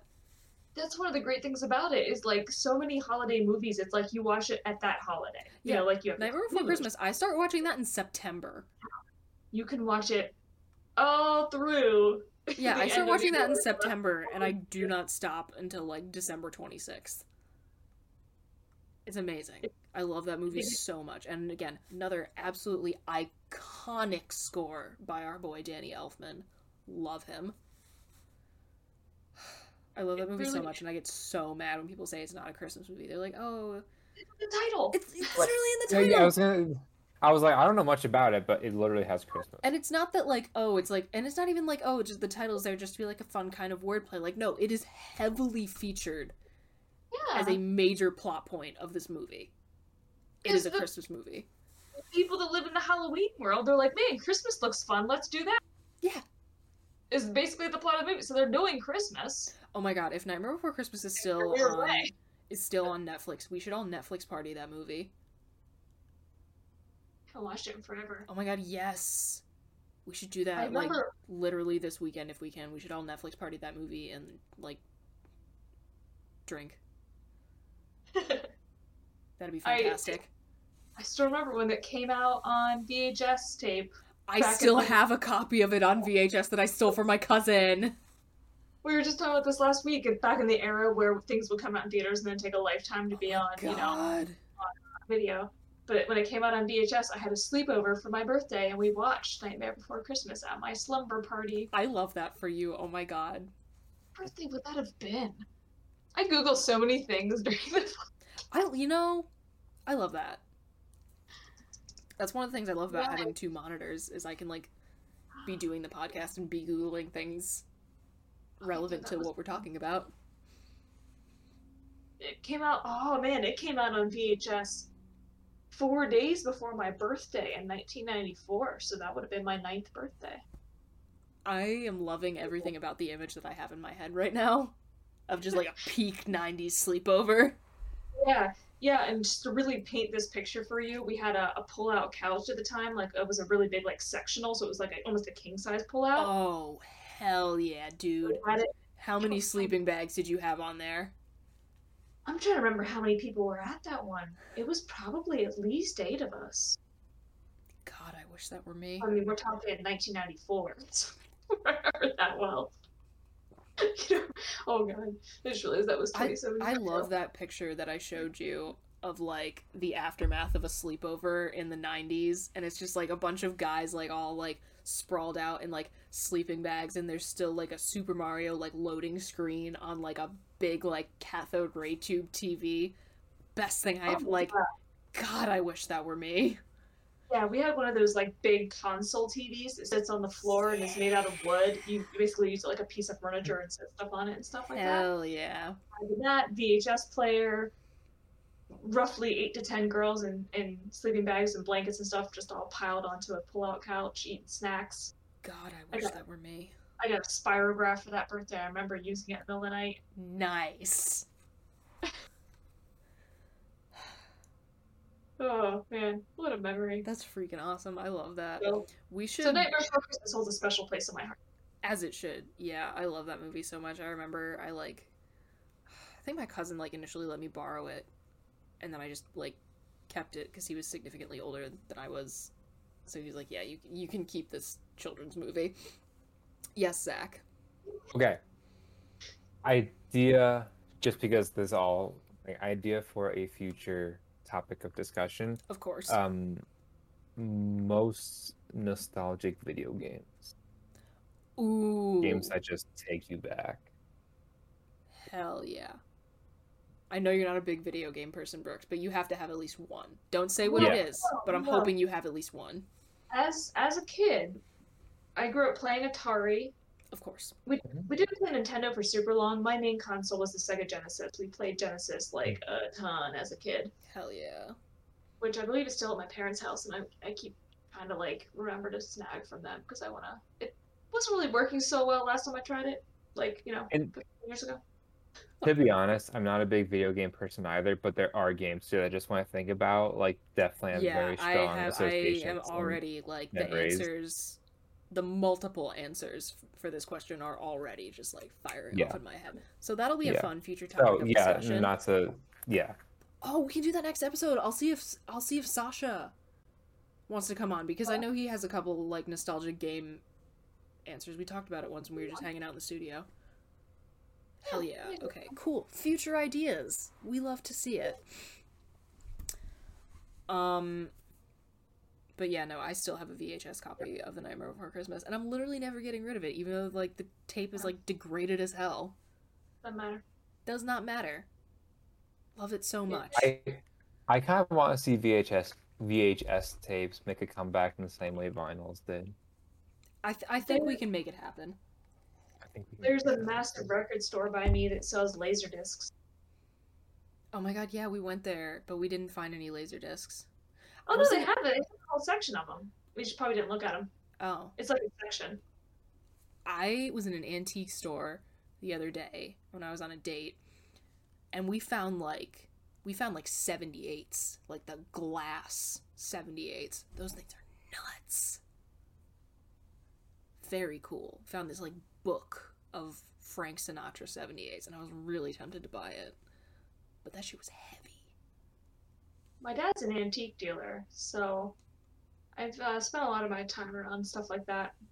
Love it. He always has at least one or two really nice Victrolas for sale. That's sick. I love that. Also selling a vintage 70s jukebox if anyone wants to buy it. It was a big I big in it. had an apartment absolutely are you kidding me yes Yeah, if I I have got one of those. A jukebox? No, an apartment. oh, Oh. screw you I thought you meant jukebox. I was like, that's odd. But, But so yeah. do I. I. I have a two bedroom townhouse. I still got nowhere to put it. Those things, I mean, it's. Yeah. But, like, oh, here's my I'd, thing. I'd imagine it's pretty sizable. i would be getting an apartment i would need like a statement piece Oh, it's uh, it's it's a real beaut. It actually it was one that I grew up with. It belonged to my aunt who passed away seven years ago now. But my dad's just never. He's been trying to fix it because it doesn't quite work well. But he's finally decided to give up and sell it. fair enough But it's full of like all the records and stuff. And I used to like pick the records for her to put in there. And it's a it's a very eclectic mix. oh my god hell yeah no yeah like that that's the kind of statement piece i would like to have in a, like my living space someday that would be awesome oh, I definitely thought about it real hard. But I'm like, yeah, where am I? I don't have any space. If I had a space, if I had space, I'd be getting a bearded dragon. But those enclosures have to be giant. tragic someday Someday, yeah. and I will, and I will be there for that day. Mostly just because I love bearded dragons. Be that big, where am I gonna put something that size? It Tragic. needs its own room. How great is that going to be, though? Gonna be pretty awesome. A reptile room that the cats are not allowed in. Beautiful. Um, Anyhow, so yes, Nightmare Before Christmas, definitely a Christmas movie. absolutely a Christmas movie. Um, if you think it isn't, reevaluate your life. Yep. Moving right along. Gremlins. Another 90s classic. No, is that 80s? Uh, 90. Okay, yeah. So like literally 1990. yeah, okay. I was about to, I was literally about to say late 80s, early 90s. I Oh wait, no, no, it is 80s. Uh, it's number the second one that came out in 1990. Oh, okay, yeah. So late 80s. 84. The original. Oh. Why did I have that in my head as like late 80s, early 90s? Anyway, doesn't matter. Yeah, so I wasn't even alive yet when the first one came out. I haven't seen this one in a red hot minute. I can't quite remember how like integral to the plot Christmas is. Can you see my pure excitement? Gremlins and Gremlins 2 are two of my favorite movies of all time. How did I not know this? And this is one of the rare instances where the second one I almost prefer over the first one. Because the second one, it's just, it's a thing of beauty. I actually have that on VHS in the basement. Hell yeah, dude. The three of us need to have like the ultimate like 90s sleepover. Can we though? How much- VHS tapes. VHS and TVs tapes. to make noise when you turn them on. Disposable cameras. I got my VCR in the basement. Okay, great. VHS tapes. Oh, and gu- um, oh my God, what's that snack called? It's- Gushers? It's, Gushers. Yes. I have Yeah. Labyrinth on VHS. Wait, on VHS? Labyrinth. Oh, That's like ultimate 90s. oh. Bridget tried to show that to me, and I kept falling asleep on her couch, but not out of boredom. I Not did out of actually boredom. like it. I just have sleepy bitch disease, and it was late. Oh yeah, I fall asleep all the time when she's here. Yeah. I try to stay Yeah. awake. Um, I, I very much have that disease as well. yeah. Um, Labyrinth was my absolute favorite movie as a kid. I used to like watch it constantly. It drove my babysitters crazy. Oh my god. I love that movie so like for obvious reasons I love that movie so much. But even if um David Bowie was not prominently featured in that movie, it's just so much fun. You remind me of the Babe, What babe? the Babe with the power. What power? Sorry. I was Power getting ahead of myself. Who do? You do. Do what? You have the Babe. I saw my baby. Okay, um no, the internet doesn't need me singing. Okay, okay, okay. no, um I I love that movie so very much. I really are not to be slap happy, but it's been a long week. Already. You deserve it. Do it. I'm calm. Uh, But yeah, no. Um okay, so that's a fun future plan for us. Ultimate 90s sleepover. To be great. I've had many 90s sleepovers, so I got knowledge. Perfect. I have It's somehow- vague I have vague 90s nostalgia imparted into me by like people a couple years older than me. Oh my God! Wait, I, I at home at least we still have a working Nintendo 64. Bring it. Speaking of, Bring it. I should read. I should put a reminder somewhere for myself to like see about our Sega Genesis and Nintendo and Atari. They're all, I think, in my parents' basement still. and we will of course have to watch Harry Potter. That's like not negotiable. Of- Okay, so we are like we are It didn't come out in the '90s though. we'll allow it. We will allow an exception. But like yeah, I'm no, actually it- serious about Harry like, Potter gets gets grandfathered in. I'm actually serious about like hardcore planning this. Oh yeah. It's gonna be freaking awesome. Okay. Um, Um, yeah, ha- exactly how prominently is Christmas featured in the first one? Because I know it's like definitely mentioned more than once, but I haven't seen it in a Oh. long time. yeah, no, it's. I definitely. This is one of the two I said I would say yes to: Nightmare Before Christmas and this one. Fantastic. Because, first of all, Gizmo is purchased as a Christmas present. Yeah. That's how he gets Gizmo in the first place. Um, and then it features pretty prominently, like you know, the the gremlins, they're like you know messing with Christmas lights and, um, you know, and Phoebe Cates' character tells a story about how her dad died when she was a kid because he dressed up as Santa and got caught in the chimney. I would say that's pretty Christmassy. Yeah, okay. So it's referred to as a comedy horror Christmas film. There's um speaking of comedy horror Christmas films, there's some movie I've been meaning to watch for a while that I have yet to get around to. It's called Anna and the Apocalypse. And it's like a Hmm. zombie movie musical set around Christmas. And this Hmm. just sounds like the like perfect combination of just like weirdness for me. Really need to watch that. If you've seen it, drop a comment. Tell me what you think. Yeah, to me, it, Yeah, it definitely highly intrigued by that. It feels very much about Christmas, but at the same time, appropriate year round to me. Of course. Just personally, I would watch it anytime, anywhere. And the second one is not Christmassy at all, um, which to me suggests that the franchise itself is not really about Christmas as a whole. As I feel like, to like the oh, wow. concept of just sort of like you know evil little creatures is is pretty like Halloween inherently. well, because it's horror, but it's supposed to be so like I feel like that like tech- exactly. it balances it out to allow you to watch it year round. Yeah, I don't know. A thought. yeah. I mean, yeah. I sp- I suppose that's kind of like the Die Hard thing too, where like even if you do consider it a Christmas movie, it doesn't matter because you're gonna watch that year round because it's fun to watch Don McClane be a badass regardless of the time of year. Of course. I dig it. So you have some interesting opinions about our next one, which I think might be controversial. I Well, no, will- just because I've had, I've had arguments about it so many times. I'm I'm very excited to hear this. I'm gonna full disclosure, have not seen this one. Have you seen it, Zach? Nope. Oh, so it's just a me thing. Okay. You have the floor. I mean, so the movie Love Actually, um, I can't remember the. I think it's all the same director that did like a series of movies that are about like different holidays. Like there's like the New Year's Eve one. I can't. There's other ones that I'm blanking on at the moment. Um, and so everybody widely considers this to be a Christmas movie. It's set fully at Christmas. There's people like giving Christmas presents and Christmas cards and singing carols, and so it's very Christmassy. Mm-hmm.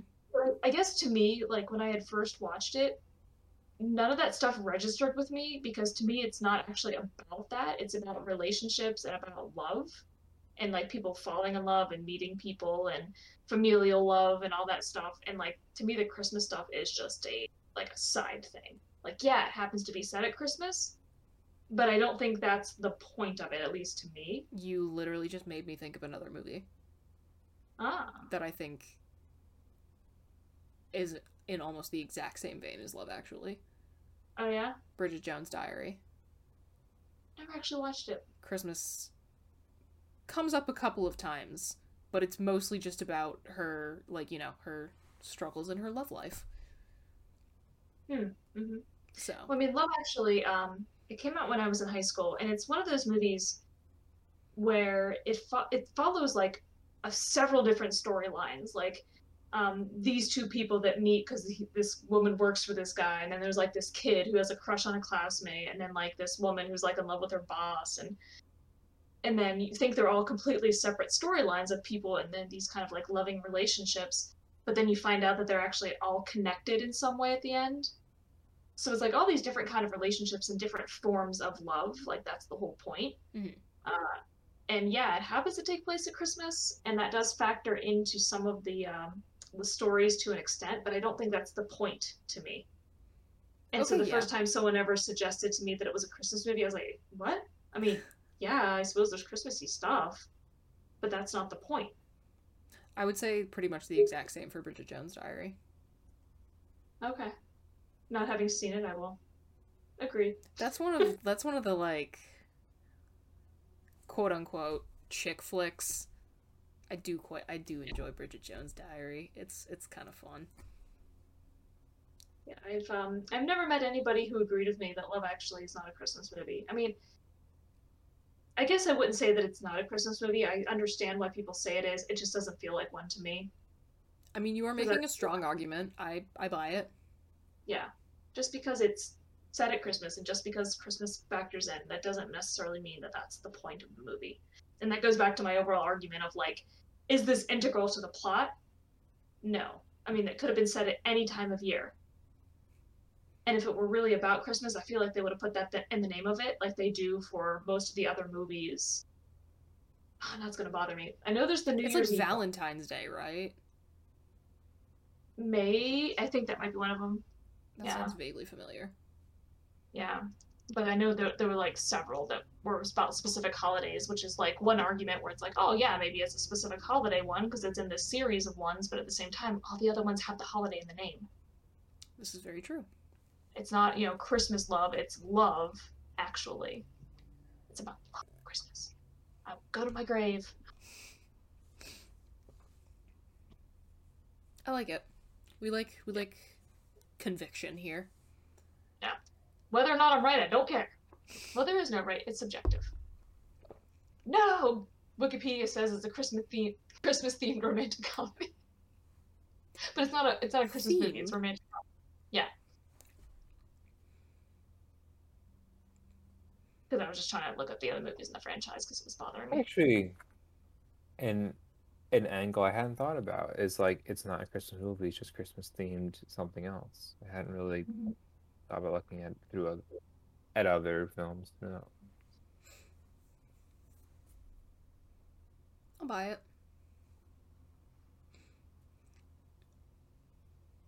All right. Next question. Are we ready, friends? Sure. Is wrapping presents fun or just a hassle?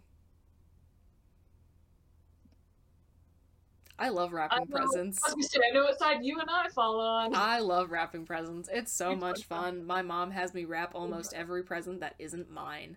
I love it. Most of my life, I have wrapped all of the presents for my family, including the ones for me. They would just put them in a nondescript box and have me wrap them. And I would just unwrap the present that I wrapped for myself. Uh, and that's been like the pattern. I used to put a sign on my bedroom door around Christmas time that said like Sarah's Christmas wrapping service. I love that. Uh, Fantastic.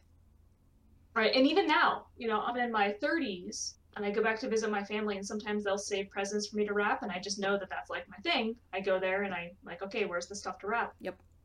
I talked to my mom Sunday. They've wrapped everything. Unprecedented. Oh my god. Yeah, I'm upset. No, okay, actually I usually wrap like literally just about everything that isn't mine. My mom's like, "Oh yeah, I have a couple things for you." I'm like, "Well, what the hell?" Was, she was like, "Oh yeah, I did most every like most of them while you were in Henrietta." I was like, "What the fuck? Why would you do that? What?" So They're- yeah, while I was at your house, she was stealing my Christmas fun away from me. There, there is nothing quite like getting yourself set up with a pile of presents and a bunch of wrapping paper and ribbon and then putting on some Christmas music and getting like a nice cup of tea and maybe lighting a nice like scented candle, you know, get the Or like you're watching a Christmas movie, like you got a Christmas movie on in the background. I think it was last year or the year before I wrapped mu- uh, presents to Harry Potter. Yes. But there's like that's like a whole mood, and that's something I look forward to every It's Christmas. like such a mood. a the stuff me. that my mom did leave for me i'm gonna do this this weekend and i'm gonna have my little moment and it's gonna be wonderful I still haven't wrapped all the Christmas presents that came in while you were here, Bridget, and I I'm saving that for once I finish grading for my finals. Like that's my that's like your my- little that'll be a fun little treat myself, yeah. okay, when you finish you submit the last of your grades, you can sit down and you can wrap these things. Yes. oh my god i love wrapping presents so much Now that Bridget and I have discussed, what's your yeah Rush, zach your- how do you feel Uh, I'm not a big Christmas Hmm. gift wrapper. fair enough Um, I think, I think the parts of it I do enjoy are not about the wrapping themselves, but more like why I'm wrapping them. Yeah. But the physical process of it, I'm not good at it. fair enough It it it looks like everything is very disproportionate and chunky, and it does not look clean. Um, i understand so i can understand how that's not fun yeah. Um, so yeah, the the parts of it that I do enjoy, it's like because I I get to like see everything that I got for everyone all in one setting. I get to be all excited about what they're gonna mm-hmm. say or how they're gonna react when they get it. But like, yeah, the actual I'm I'm I'm not good at it.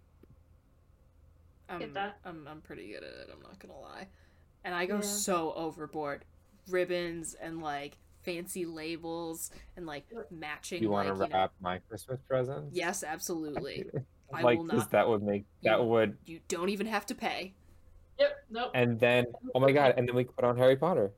you can li- like literally come to my house i will wrap your christmas I presents for you will. i'm I not will kidding do it. Oh, me neither.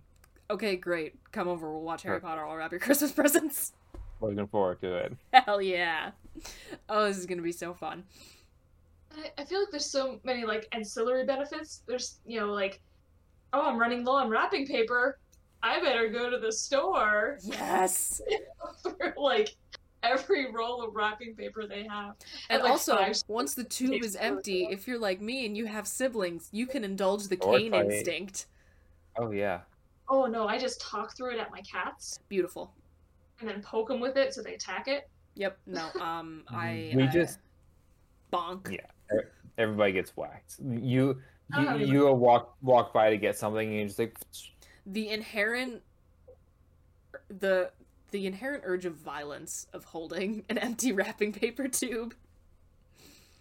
or we give it to Echo and, and seeing her try to wrestle with this like three foot. Oh, I should give it to really Piper. funny. I've never tried that.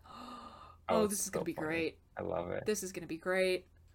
Nice and wide too, so if, if they like try to go through a doorway with it, you know, sideways. Mhm. Bonk. Amazing. Yeah, no. Um, I love wrapping presents so much, and I go really overboard, and it's so much fun. The thing is, like, I'm not a, a huge Christmas person. I know the fact that I'm wearing this hoodie and wearing those antlers and drinking a Christmas beer makes it seem otherwise. And, like, I don't mind it, but there are just a few things about it I particularly enjoy. The wrapping present process with everything associated with it. And on Christmas Eve, I like sitting by a lighted Christmas tree and drinking a Christmas beer and eating snacks. That's Hell like yeah, dude. all I want out of my Christmas season. That's it. I don't care about Christmas Day itself. I could deal go without it. It's more the lead up fun. Um, we will get to that. Oh yeah. well, I read that, but I didn't uh, think about You it. know, I did add like two of these like in the twenty minutes before we started the podcast. So You keep doing that to us, jeez. I, cause I like I'll sit down. and I'll be like, I'll like I'll come up with something, and I'll be like, oh, must add, had relevant thought. Cause I'll be like, you know, thinking of like, like you know, when I'm getting set up, I'll be like, oh, bring this up, bring this up, and then I'll like, it'll lead me to like another question that's relevant. Hmm So The one fun thing, the one time I did enjoy wrapping presents, um, we had we had uh oh it it was um it was like llama themed wrapping paper, like llamas in Santa hats and whatnot. that's wonderful. I love everything And- about that so much. Definitely bringing out our family's like inner like South American Incan heritage, but like yeah, Navidad. that was um that was fun. Beautiful. Love it. Love to see it. Love but to hear it. you can't really go wrong anywhere. Of course. Of course. So speaking of Christmas Eve, take it one step back. Should December 23rd be called Christmas Eve Eve or Christmas Adam? I have never heard t- of it being referred to as Christmas Adam Oh, at the of potentially offending people. Dumb. Very dumb. oh, I I always call it I- Christmas Adam because I just think it's funny. I just think it's funny. I would call it Christmas Eve squared Ooh, because smart. What's Eve times Eve? Christmas. I Evie. don't know. No, I like the I Pokemon. have never really gotten on board with the whole like we, we need to make a lead up day to the lead up day. I just think again, It- I just think it's funny. it's fun and I get that, but like if if I had to pick one, I would go with mine. Square. Where- Um, um, I'm still gonna call it Christmas Adam. Sorry. No, Christmas Eve Eve. And I only use it when I um like I'm trying to specify a particular like you know, trying to talk about a timeline for things. Like, oh no, so do you want to do this thing this day and like not Christmas Eve, but Christmas Eve Eve. You know, like I'll say it like that. But that's the only context in which I feel like it's ever necessary. to Yeah, I mean, I'm it. only ever saying Christmas Adam as I'm- like a joke with friends or like to mess with my family. I'm a Grinch, so I just call it December 23rd. Valid. How accurate of you. Where's your whimsy? Yeah. I have math whimsy. I don't know if it's accurate, but Oh, the square and I'm like Well, I'm Yeah. certainly not the one to ask, cause I have no idea if that's how it actually works. cause I have uh, mush brain when it comes to math. No, that's why I said what's Eve squared because it's more like Eve times two, which is different. No, Well- that's true. Well, no, Does it- but i- i- if it's only two, it would still count, right? Oh yeah, Well, because two 'cause, times. like- Oh yeah, Two times two and two. Well, because what's two squared? four. Four. Four, and then two times two is four. Yeah. So Eve times Eve, and then Eve squared would be the same thing. But it would be Eve, Eve, Eve, Eve. Fuck. With Eve, you're saying Eve once. If you were Yeah. to multiply that by Yeah. two, two, then it becomes Eve, Eve. But if you square it, it becomes Eve, Eve, Eve, Eve. So then, so then, Ah. December twenty first would have to be Eve squared. Yeah. okay. That's kind of fun. Yeah. So you get Christmas Eve, Christmas Adam, something on the twenty second, and then Christmas Eve squared. We'll have to come We're up- like, Like, like we're like creating our own advent calendar, like on the spot. I'm like, gonna. right I'm like. I might actually like tweet these out with like a That would be- podcast hashtag. If you had an advent calendar that was just labeled by like math versions of something Christmas Eve. Like that. we could we could market those Yeah. podcast merch coming up. Maybe I don't know. Some math equation involving the word Eve and new and numbers to be able to equal the number of Eves necessary to denote the number of days before Christmas Eve. Hell yes, I love it. Let That's And the type then- of advent calendar. That whole thing. let E mean Eve. Then- Something like that, or maybe you could have like a little Christmas tree symbol instead of various other like Greek letters that one puts in math. I, I used to not know Greek letters before the pandemic. You can No, still didn't. not know them if you're dumb, like me. Because I just know the names. I don't actually know what they correspond There's to. like, I don't know them, and then there's Omicron. I'm like, what? Another one? well, I mean, I know. Well, uh, now I know that Omicron is a Greek letter. But if you were to Yeah. show me the Greek alphabet and say which one's Omicron, I'd be like, I don't know. oh yeah, no, I have no idea. So I do know Greek letter notation for mathematical equations from all my stats classes, so at the very least, I could help pick out a Greek letter that is not already used to signify something in particular. I barely I couldn't- I took don't- stats class. I took dumb bitch math for my uh, math credit, and then we were done. I literally barely made it through, barely passed, and and not for lack of trying. I was in seeing my professor like on a weekly basis. Oh my God, like she same. was working And again. It um, was so bad. Dumb bitch math. I took logic. Every review session, I was there. Like, oh my god, Oh, I was so barely bad at made it. Logic. You know, I took multiple graduate level uh, statistics classes, including several from the person who literally wrote the book on statistics for communication science. you are uh stronger than the both of us. It wasn't. It wasn't easy. I can imagine. It wasn't easy. I mean, he literally wrote the Bloody- book every graduate student in communication uses. I can. I like to imagine. pretend that I'm sophisticated. Like when I'm sitting with my colleagues and we're in our suits and we're drinking wine and we're like, hmm, the economy, and like I feel like I'm I'm doing stuff. In that moment, you feel good, but then you go. But then Yeah. you know. But Then, you I go leave home. and I have to reconcile the fact that I don't know anything. Well, everyone has topics though that they like bullshit their way through. Mm-hmm. I almost said BS, but then I remembered Zach that you said a few weeks ago that you hated when people say that, so I stopped myself and I swore instead. No, I'm fine with BS. I that I don't care about. It's when people are like, "That's bull crap," and it's like, just don't say that. If, if somebody said BC, I would literally just throw myself out my window. Oh my god, yeah, no. like, what's the we don't know dates here? British Columbia? Yeah. Shouldn't Oh, of other. BC. No, but we all have stuff that we just have to like, you know, wing our way through. Like, yes, I Oh, God, know yeah. I know these things. I do that all the time. Yeah. Yeah, where you're just there like, hmm, yes, indubitably, and then you leave, and you're like, what? Like, Although hey Siri, what does indubitably mean? Indubitably, my good sir. Yeah. oh yeah. Yeah, I definitely have the benefit though that if people are aware that I have a PhD, they just assume I know what I'm talking about when I don't, which is very handy.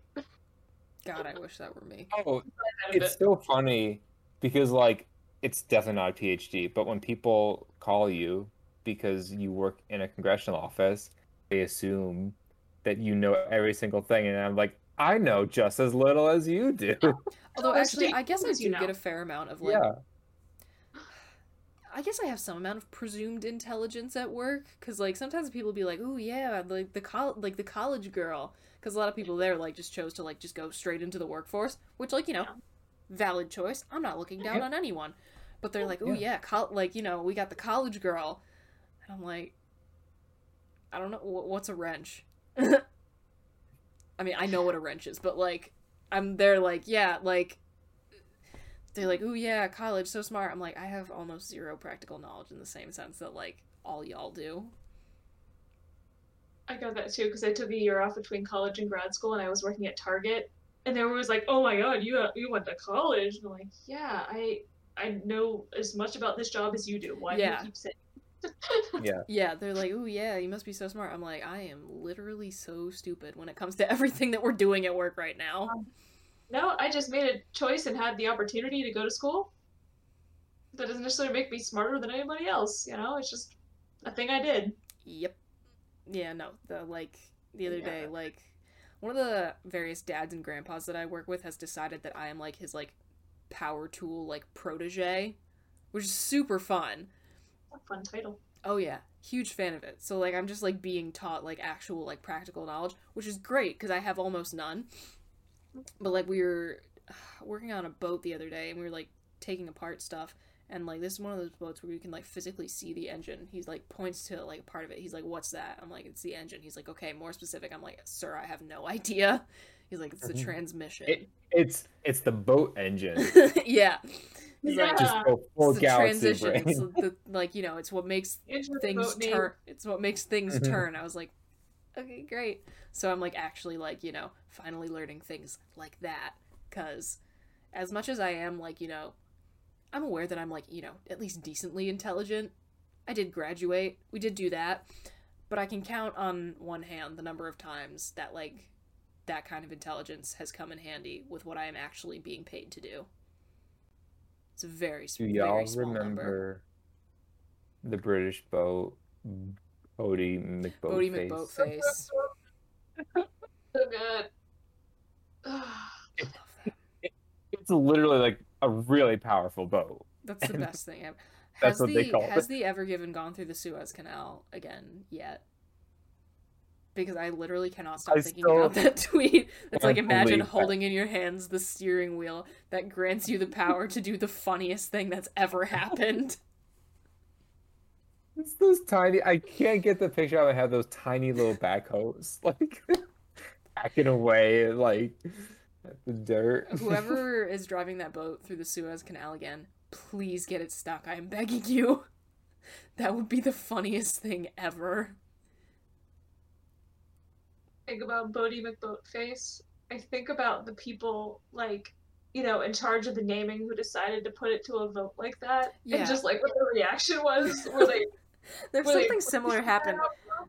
I can't remember what country it was, but like for a brief period in time, like every citizen was going to get control of like the government Twitter account for one day. yeah, yeah, I saw that. Yeah. Where was this? Uh, maybe And how small government was it that like every citizen got to do I it? have no idea. I mean, it ended quickly, but it might have been Sweden or something. And like someone like tweeted out like it was like I love sucking dick or something. It was Sweden. Yeah. Incredible. This article, the headline is Sweden's official Twitter account will no longer be run by random Swedes. The- Shocker. The, the subtitle is Farewell, Masturbating Swede. What what was it again? If you're comfortable reading that on air The whole thing? or the gist of it. That was the whole that was the whole headline and then No, the like, tweet. subheadline. Oh no, that, that wasn't a tweet. That was the headline of the article. Beautiful. Is the tweet included in the article? Um, I'm sure it is somewhere down here. Now this makes me think of when Ted Cruz retweeted porn on his Twitter. Oh my account. god. Forgot about that. and then blamed one of his staffers. That poor staffer. yeah, right. He like like can you imagine being a being a staffer on Ted Cruz's staff and waking up one morning and just being like, And they're like, you have to take the fall for this. Yeah, just be like, hey, remember how you looked up porn on the senator's Twitter account? He's like, what? Remember how I what now? Again? Do we do we have the tweet? What do we got? I'm sorry, I, I haven't found that one yet. It's supposedly in here somewhere, but man, his tweets are just gold. All of them, just great. It's just like, hey, what would happen if like a whole country just started shit posting on Twitter? You're gonna have to. I'm. You're gonna have to send me this article because this needs to. This needs to be like attached to Well, this episode. I've linked- I've linked to a different one now to find the tweet because it wasn't in the one I was looking at. Like his very first tweet was um, describing himself. Writer and marketer based in Stockholm has been called fascinating as well as an ass face. Okay, getting different perspectives. We love to It's see called it. range. Um, I guess I'm drinking a lot of coffee, lighting my face up with my laptop, and hanging out with friends. Oh, and you know, masturbation. Googling cool Oh, yeah. English words. Uh, my my favorite. Noting that this account has lost about 40 followers since I took over, and then in all caps, "Am I not Swedish enough for you?" Beautiful. Absolutely beautiful. How many, how many people follow the Swedish? What is the Swedish Twitter account? Like Sweden? Well, now it's no longer run by wan- random Swedes, so it's not going to be as fun No, to follow. but no, but but but I uh, wait. Is it Sweden dot? Let's see. I just wanted to know how many people actually followed it. It's like 140,000. so that's a significant. Wow, that's beautiful. Literally, can you imagine beautiful. if we did that here? That's the very last mm. line of the article. It wouldn't It's even like- go wrong in like a like- like a fun, innocent, quirky way. It would just go wrong in a horrific way. So very quick. Just like each day, like one state gets access. Like every single person in that state. No. The, the very last line in the article I'm looking at now says, I can only imagine what at America would look like run by an average Joe from over here. Probably nothing but caps locks and Dane Cook quotes. Which this was from 2011, so 10 years old, a bit of a dated reference. Yeah, no. Mm, It, again, wouldn't even go wrong in like the fun, haha, the government said dick type way. It would just be bad. It'd just be real bad. This guy's great. Give him permanent control. Hell yeah. Absolute, absolute legend behavior. Oh my god! If, if we did that here and we did it by state, Donald Trump would be like, "When do they get to Florida?" Oh my god. No, you're banned. Yes. Any account. Yeah. Stay off the internet forever, please. Random aside, Does America even have an account? Like, I know Joe Biden does, and and like different government agencies do, but like, I don't know. I think Like, we United think we're too important for that. and and and states do. Like, like- individual states have Twitter accounts. There, okay. There's USA Gov. Maybe that's it. Yeah, I suppose. I Yeah, guess I never right? thought it, it, it seems like that's about as close as we get to like a national Twitter account.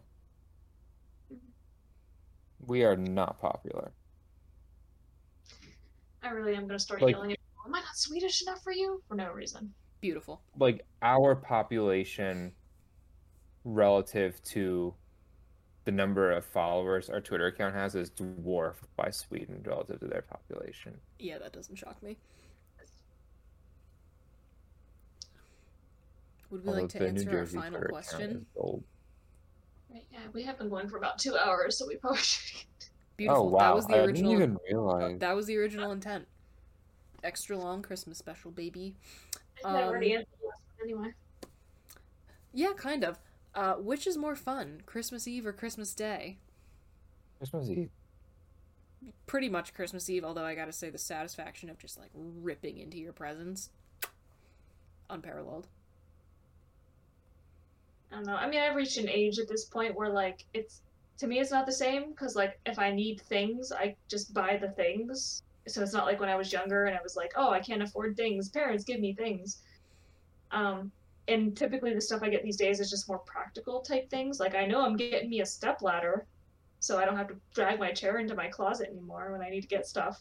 That's Valid. exciting. Yeah, the things that that you actively want are like, like I realized I was an adult when I asked for like a vacuum for Christmas, and then I was like, okay, I'm officially checked out. Like, yep. Yeah, when I got a tea kettle and I was really excited about it, I was like, I am not a child anymore. Yeah.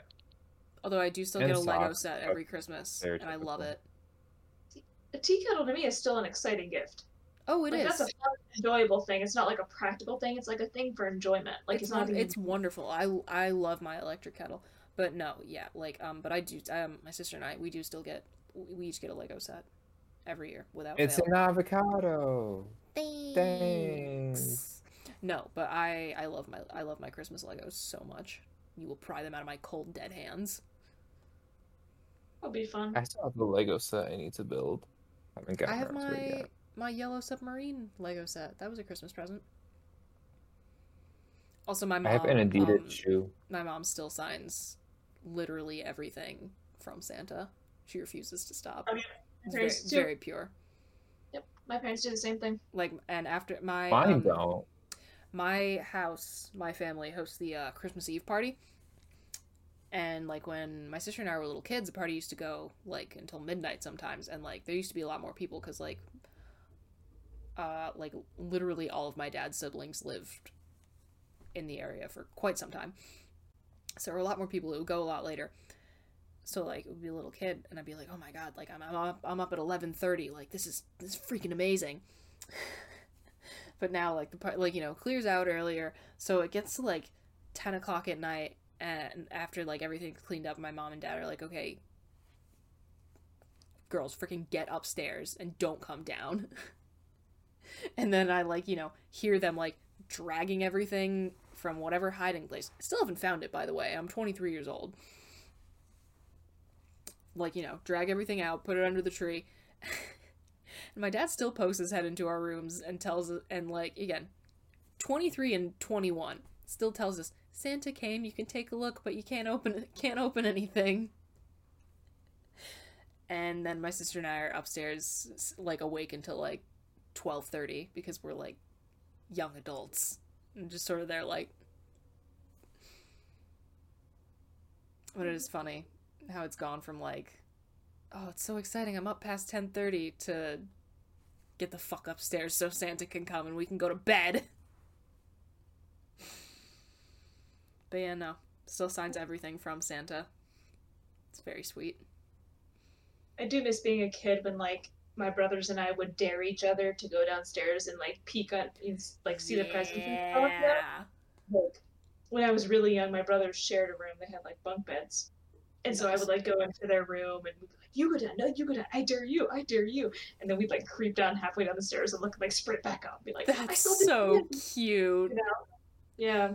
Yeah, I gotta say, the Uh, like Christmas morning as like when you're like seven, Yeah. unparalleled. Like I have spent my adult life chasing that high. One Good. Christmas tradition that we kept in the mornings that honestly to uh, to the extent that we still do family Christmases, we still do is like we weren't able to open Christmas presents until everyone was up because the kids always got up before the adults. Of course. But stockings were fair game. Really? That's And actually kind of a question. Do you do stockings before presents or after? Because it's always after. Oh, you house. absolutely do stockings before presents. S- stockings is pre-gaming all the actual presents. We Like always do it after in my house. that- that just seems so anticlimactic though. Brooks, tiebreaker. My family stopped doing stockings when I was like 12. Okay, before that. But what? Yeah. Well, what did you do? I honestly don't remember. Well, shit. I mean, that was like two thirds of my life ago. Yeah, no, it was always after at my house. Yeah, that Think was it us pre-gaming. before? And it's always funny because like we always get like you know we always get like a couple like scratch offs. So we all just like sit around and you can just hear the of everyone like scratching off the lottery tickets. Yeah, I'm pretty sure it was before. Now that I'm thinking about it, I'm the odd man out. Maybe for like the appetizer. Exactly. Yeah, I don't know. Honestly, maybe that is better. I've simply never done it that way. Yeah, it's, it's never quite the same as when you're a kid. Oh my god, it's so good. Like the whole, we used to do the same thing. Like couldn't do presents until everyone was up, and my oldest brother was seven and a half years older than I was, and so like when I was like that peak kid age, he was a teenager. Who's like, I want to sleep until one in the afternoon. Yeah. And so my mom would always say, "Oh, we can't open presents until you wake up Doug." And of course, being this like little kid, I was like scared to wake him up. She was like, she still brings it up all the time. It was so funny how you were scared to wake him up. Would like, you go jump he- on his bed? Oh no no no! Like I I was like legitimately because he was like twice my size. Okay, yeah, you probably could have gotten ragdolled. yeah, he was like, you know, six feet tall, always had a really deep voice, you know. Uh, and like, he was just one of those people who would put off this air of being like a, a real curmudgeon and grumpy, even though he wasn't really like that. And, you know, soft on the inside, hard on the outside kind of thing. But yeah, I was always afraid to. And that, so that was their big tactic, you know. Oh, yeah, we get to sleep longer because she's going to be too afraid to wake him up. I love that. Yeah, my, I remember my dad told us that like he had he has a bunch of, he has a bunch of brothers and sisters, so like they would all go downstairs like before their parents were awake, and they would just sit on the couch. They're just going, just like wake up, wake up, wake up. yeah, no, Yeah, it's not the same as an adult. it's never better than when you're a little kid. It's just so freaking Although- fun.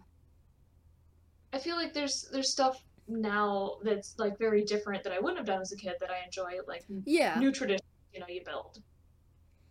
You know, like your scratch offs. That's something different to look forward to. Maybe you win something, maybe you don't.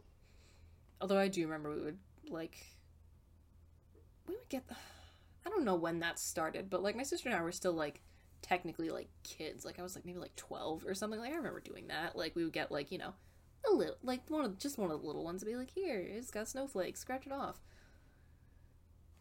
My parents did that for one Christmas, and that was the Christmas, my first Christmas when I was 18, because then we were all adults at that point, because I'm the youngest.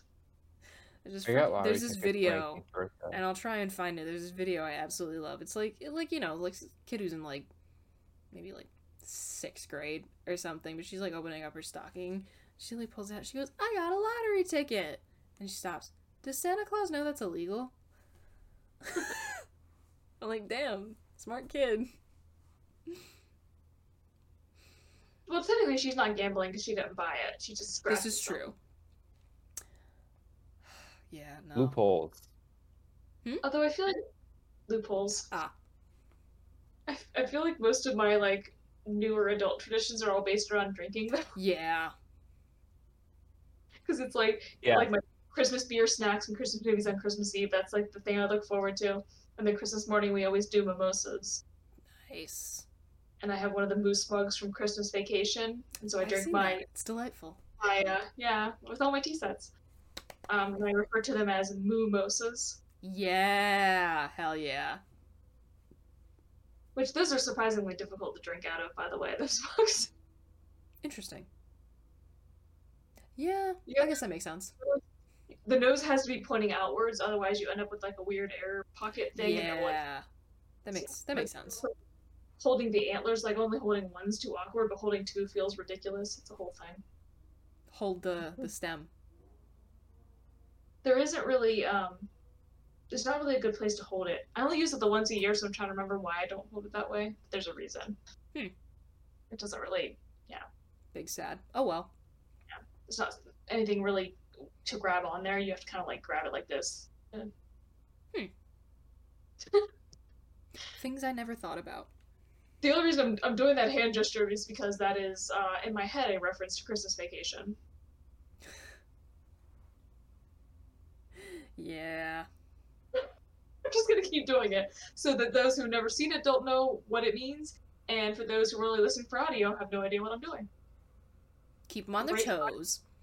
I th- uh, that's like one of the reasons I'm like excited for my sister to actually come home from school so we can actually start the like we're gonna sit down the entire family and like watch Christmas Vacation and stuff like that. That's always that's always fun. I've watched it several times this year. Ooh, ran, uh, speaking of Christmas movies, random last question I came up with: What's everyone's favorite version of A Christmas Carol? Whoa, what a big question. Like the song? Like the the Charles Dickens story. You know, Ghost Didn't of Christmas were- Past I don't know. yet to come, which is the correct one. There is no Ghost of Christmas Future. Okay. It's the Ghost of Christmas yet to come. I want to see a Ghost of Christmas Future, but it's like Future the rapper. Nice. I'm gonna That- I'm gonna that I'm gonna say something controversial one. here. I really love the um like CGI one with Jim Carrey. Nope. I love it. Nope. It is the most accurate to the book. It's excellent. I haven't seen it, but I'm already a big no because I am not a Jim Carrey person. Fair enough. Like even a little bit. but yeah, no, it's Except for in Truman Show, that that was okay. Apart from that, not literally Carrey. almost all of the dialogue from that movie is taken directly from Dickens' A Christmas Carol, and it's Max. Relatedly, Polar Express is one of the creepiest movies ever. I cannot stand the Oh animation. Polar. Express is bad. It's But boring. it's. I do not like the animation style. It gives me the heebie-jeebies. I usually don't like. That's the only movie that I will allow it in. Is that version of A Christmas Carol? No. That's it. No, it very unsettling, very uncanny valley to me. You're not wrong, but again, for whatever reason, I like that version, and probably just because like I'm willing to watch it because I like that version of the dialogue so much. Yeah, it gets to me on a visceral level. I can't do it. I don't know. I love it. That's like probably my favorite one. Either that or the Muppet Christmas Carol. I was gonna say, I think Muppet Christmas Carol. I love the Muppet. Christmas Carol. I love Sir Michael Caine acting his ass off as though he's not surrounded by Muppets. I initially said Scrooged because it is a delightful film. I love Bill Murray and Love Bobcat Goldthwait is an absolute treasure. But then I thought about Muppet Christmas Carol, which we watch typically every Christmas Eve. I love the Muppet Christmas Carol. It's awesome. It is one of my absolute favorite Christmas Again, Michael Caine just taking it so seriously. top notch. Absolutely beautiful. Amazing film. I love the Muppet movies are just Muppet Treasure Island is one of my favorite movies of all time. Tim Curry. I quote that movie constantly. The music in it is It bangs. Like I have legitimately had playlists where somebody I've been playing music and somebody's like, um, is that Miss Piggy singing? Like, yes, it is. I haven't even like I don't even think I've seen that that movie the whole way through. I just know some of the songs and they bang. Love Led Us Here is an absolute masterpiece. Incredible. Absolutely Beautiful song. incredible. Yeah, no. I sing that song Cabin Fever from that movie all the time. As you should. Yeah, no. The Muppet movies are freaking awesome and I've said this I think on an earlier episode of the podcast. Maybe one with Maddie. More Muppet movies. Oh my god. Especially like so many things that are entering the public domain. Muppet Great Gatsby. Give it to me. Oh man, I'd watch the hell out of that. I want Ro- um, Muppet Rocky Horror so badly. Brandon and Janet. Yeah. Brad and Janet are the only humans. This probably isn't interesting enough for a podcast, but I feel like we need to have a real conversation about which Muppets would play which roles. We're 100% talking about this on the podcast, even if it's just bonus content. We are talking. like- we are casting Muppet Rocky Horror. Yeah, Muppet Rocky Horror who would play which. Oh man, I'm gonna try really hard not to start thinking about it. Okay, yeah, no, save it. We it it will be discussed and it will be on record. Like pick a movie and then pick the Muppet characters for the roles. Just We'll do a whole we'll do a whole episode. It'll be freaking awesome. But yeah, I think I think that's gonna be that's gonna be it for our Christmas extravaganza that we did here. Even though we went on a lot of non-Christmas tangents, but that's okay. I might have bust up. You don't. You, okay, okay. Well, You're doing it to yourself. That looks ridiculous that way. Yeah, that's a little unnecessary. We're supposed to wear these. the- Well, I had it. I did a whole thing like putting it underneath my hair and doing this last time. Smart. But like we were actually supposed to wear these for the race, and I thought, how are you supposed to do that? It just flops around. Yeah. Oh well. All right. So, that brings us Yeah. to the conclusion here. Donning the antlers for for our little goodbye, but uh, Merry Christmas, Happy Hanukkah, Happy Kwanzaa, Happy whatever you celebrate. Hope everything is good, and yeah, we'll see you next week. We're not taking uh our filming schedule lines up so that we're not actually taking any holiday break in releasing. So that's cool. So we'll see you again next week and I hope I hope your holidays are absolutely awesome. Bye everyone.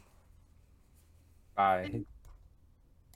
This week's episode of the Fighting with Friends podcast was hosted by Bridget Kelley, Zach Calderon, and Dr. Sarah Brooks. You can find other episodes of the podcast on YouTube, iTunes, Spotify, or your other favorite listening platform. Follow us on Twitter at Bridget Kelley98, at Zach Calderon, and at Ann Sarah Said. Rate and review us on your podcatcher of choice.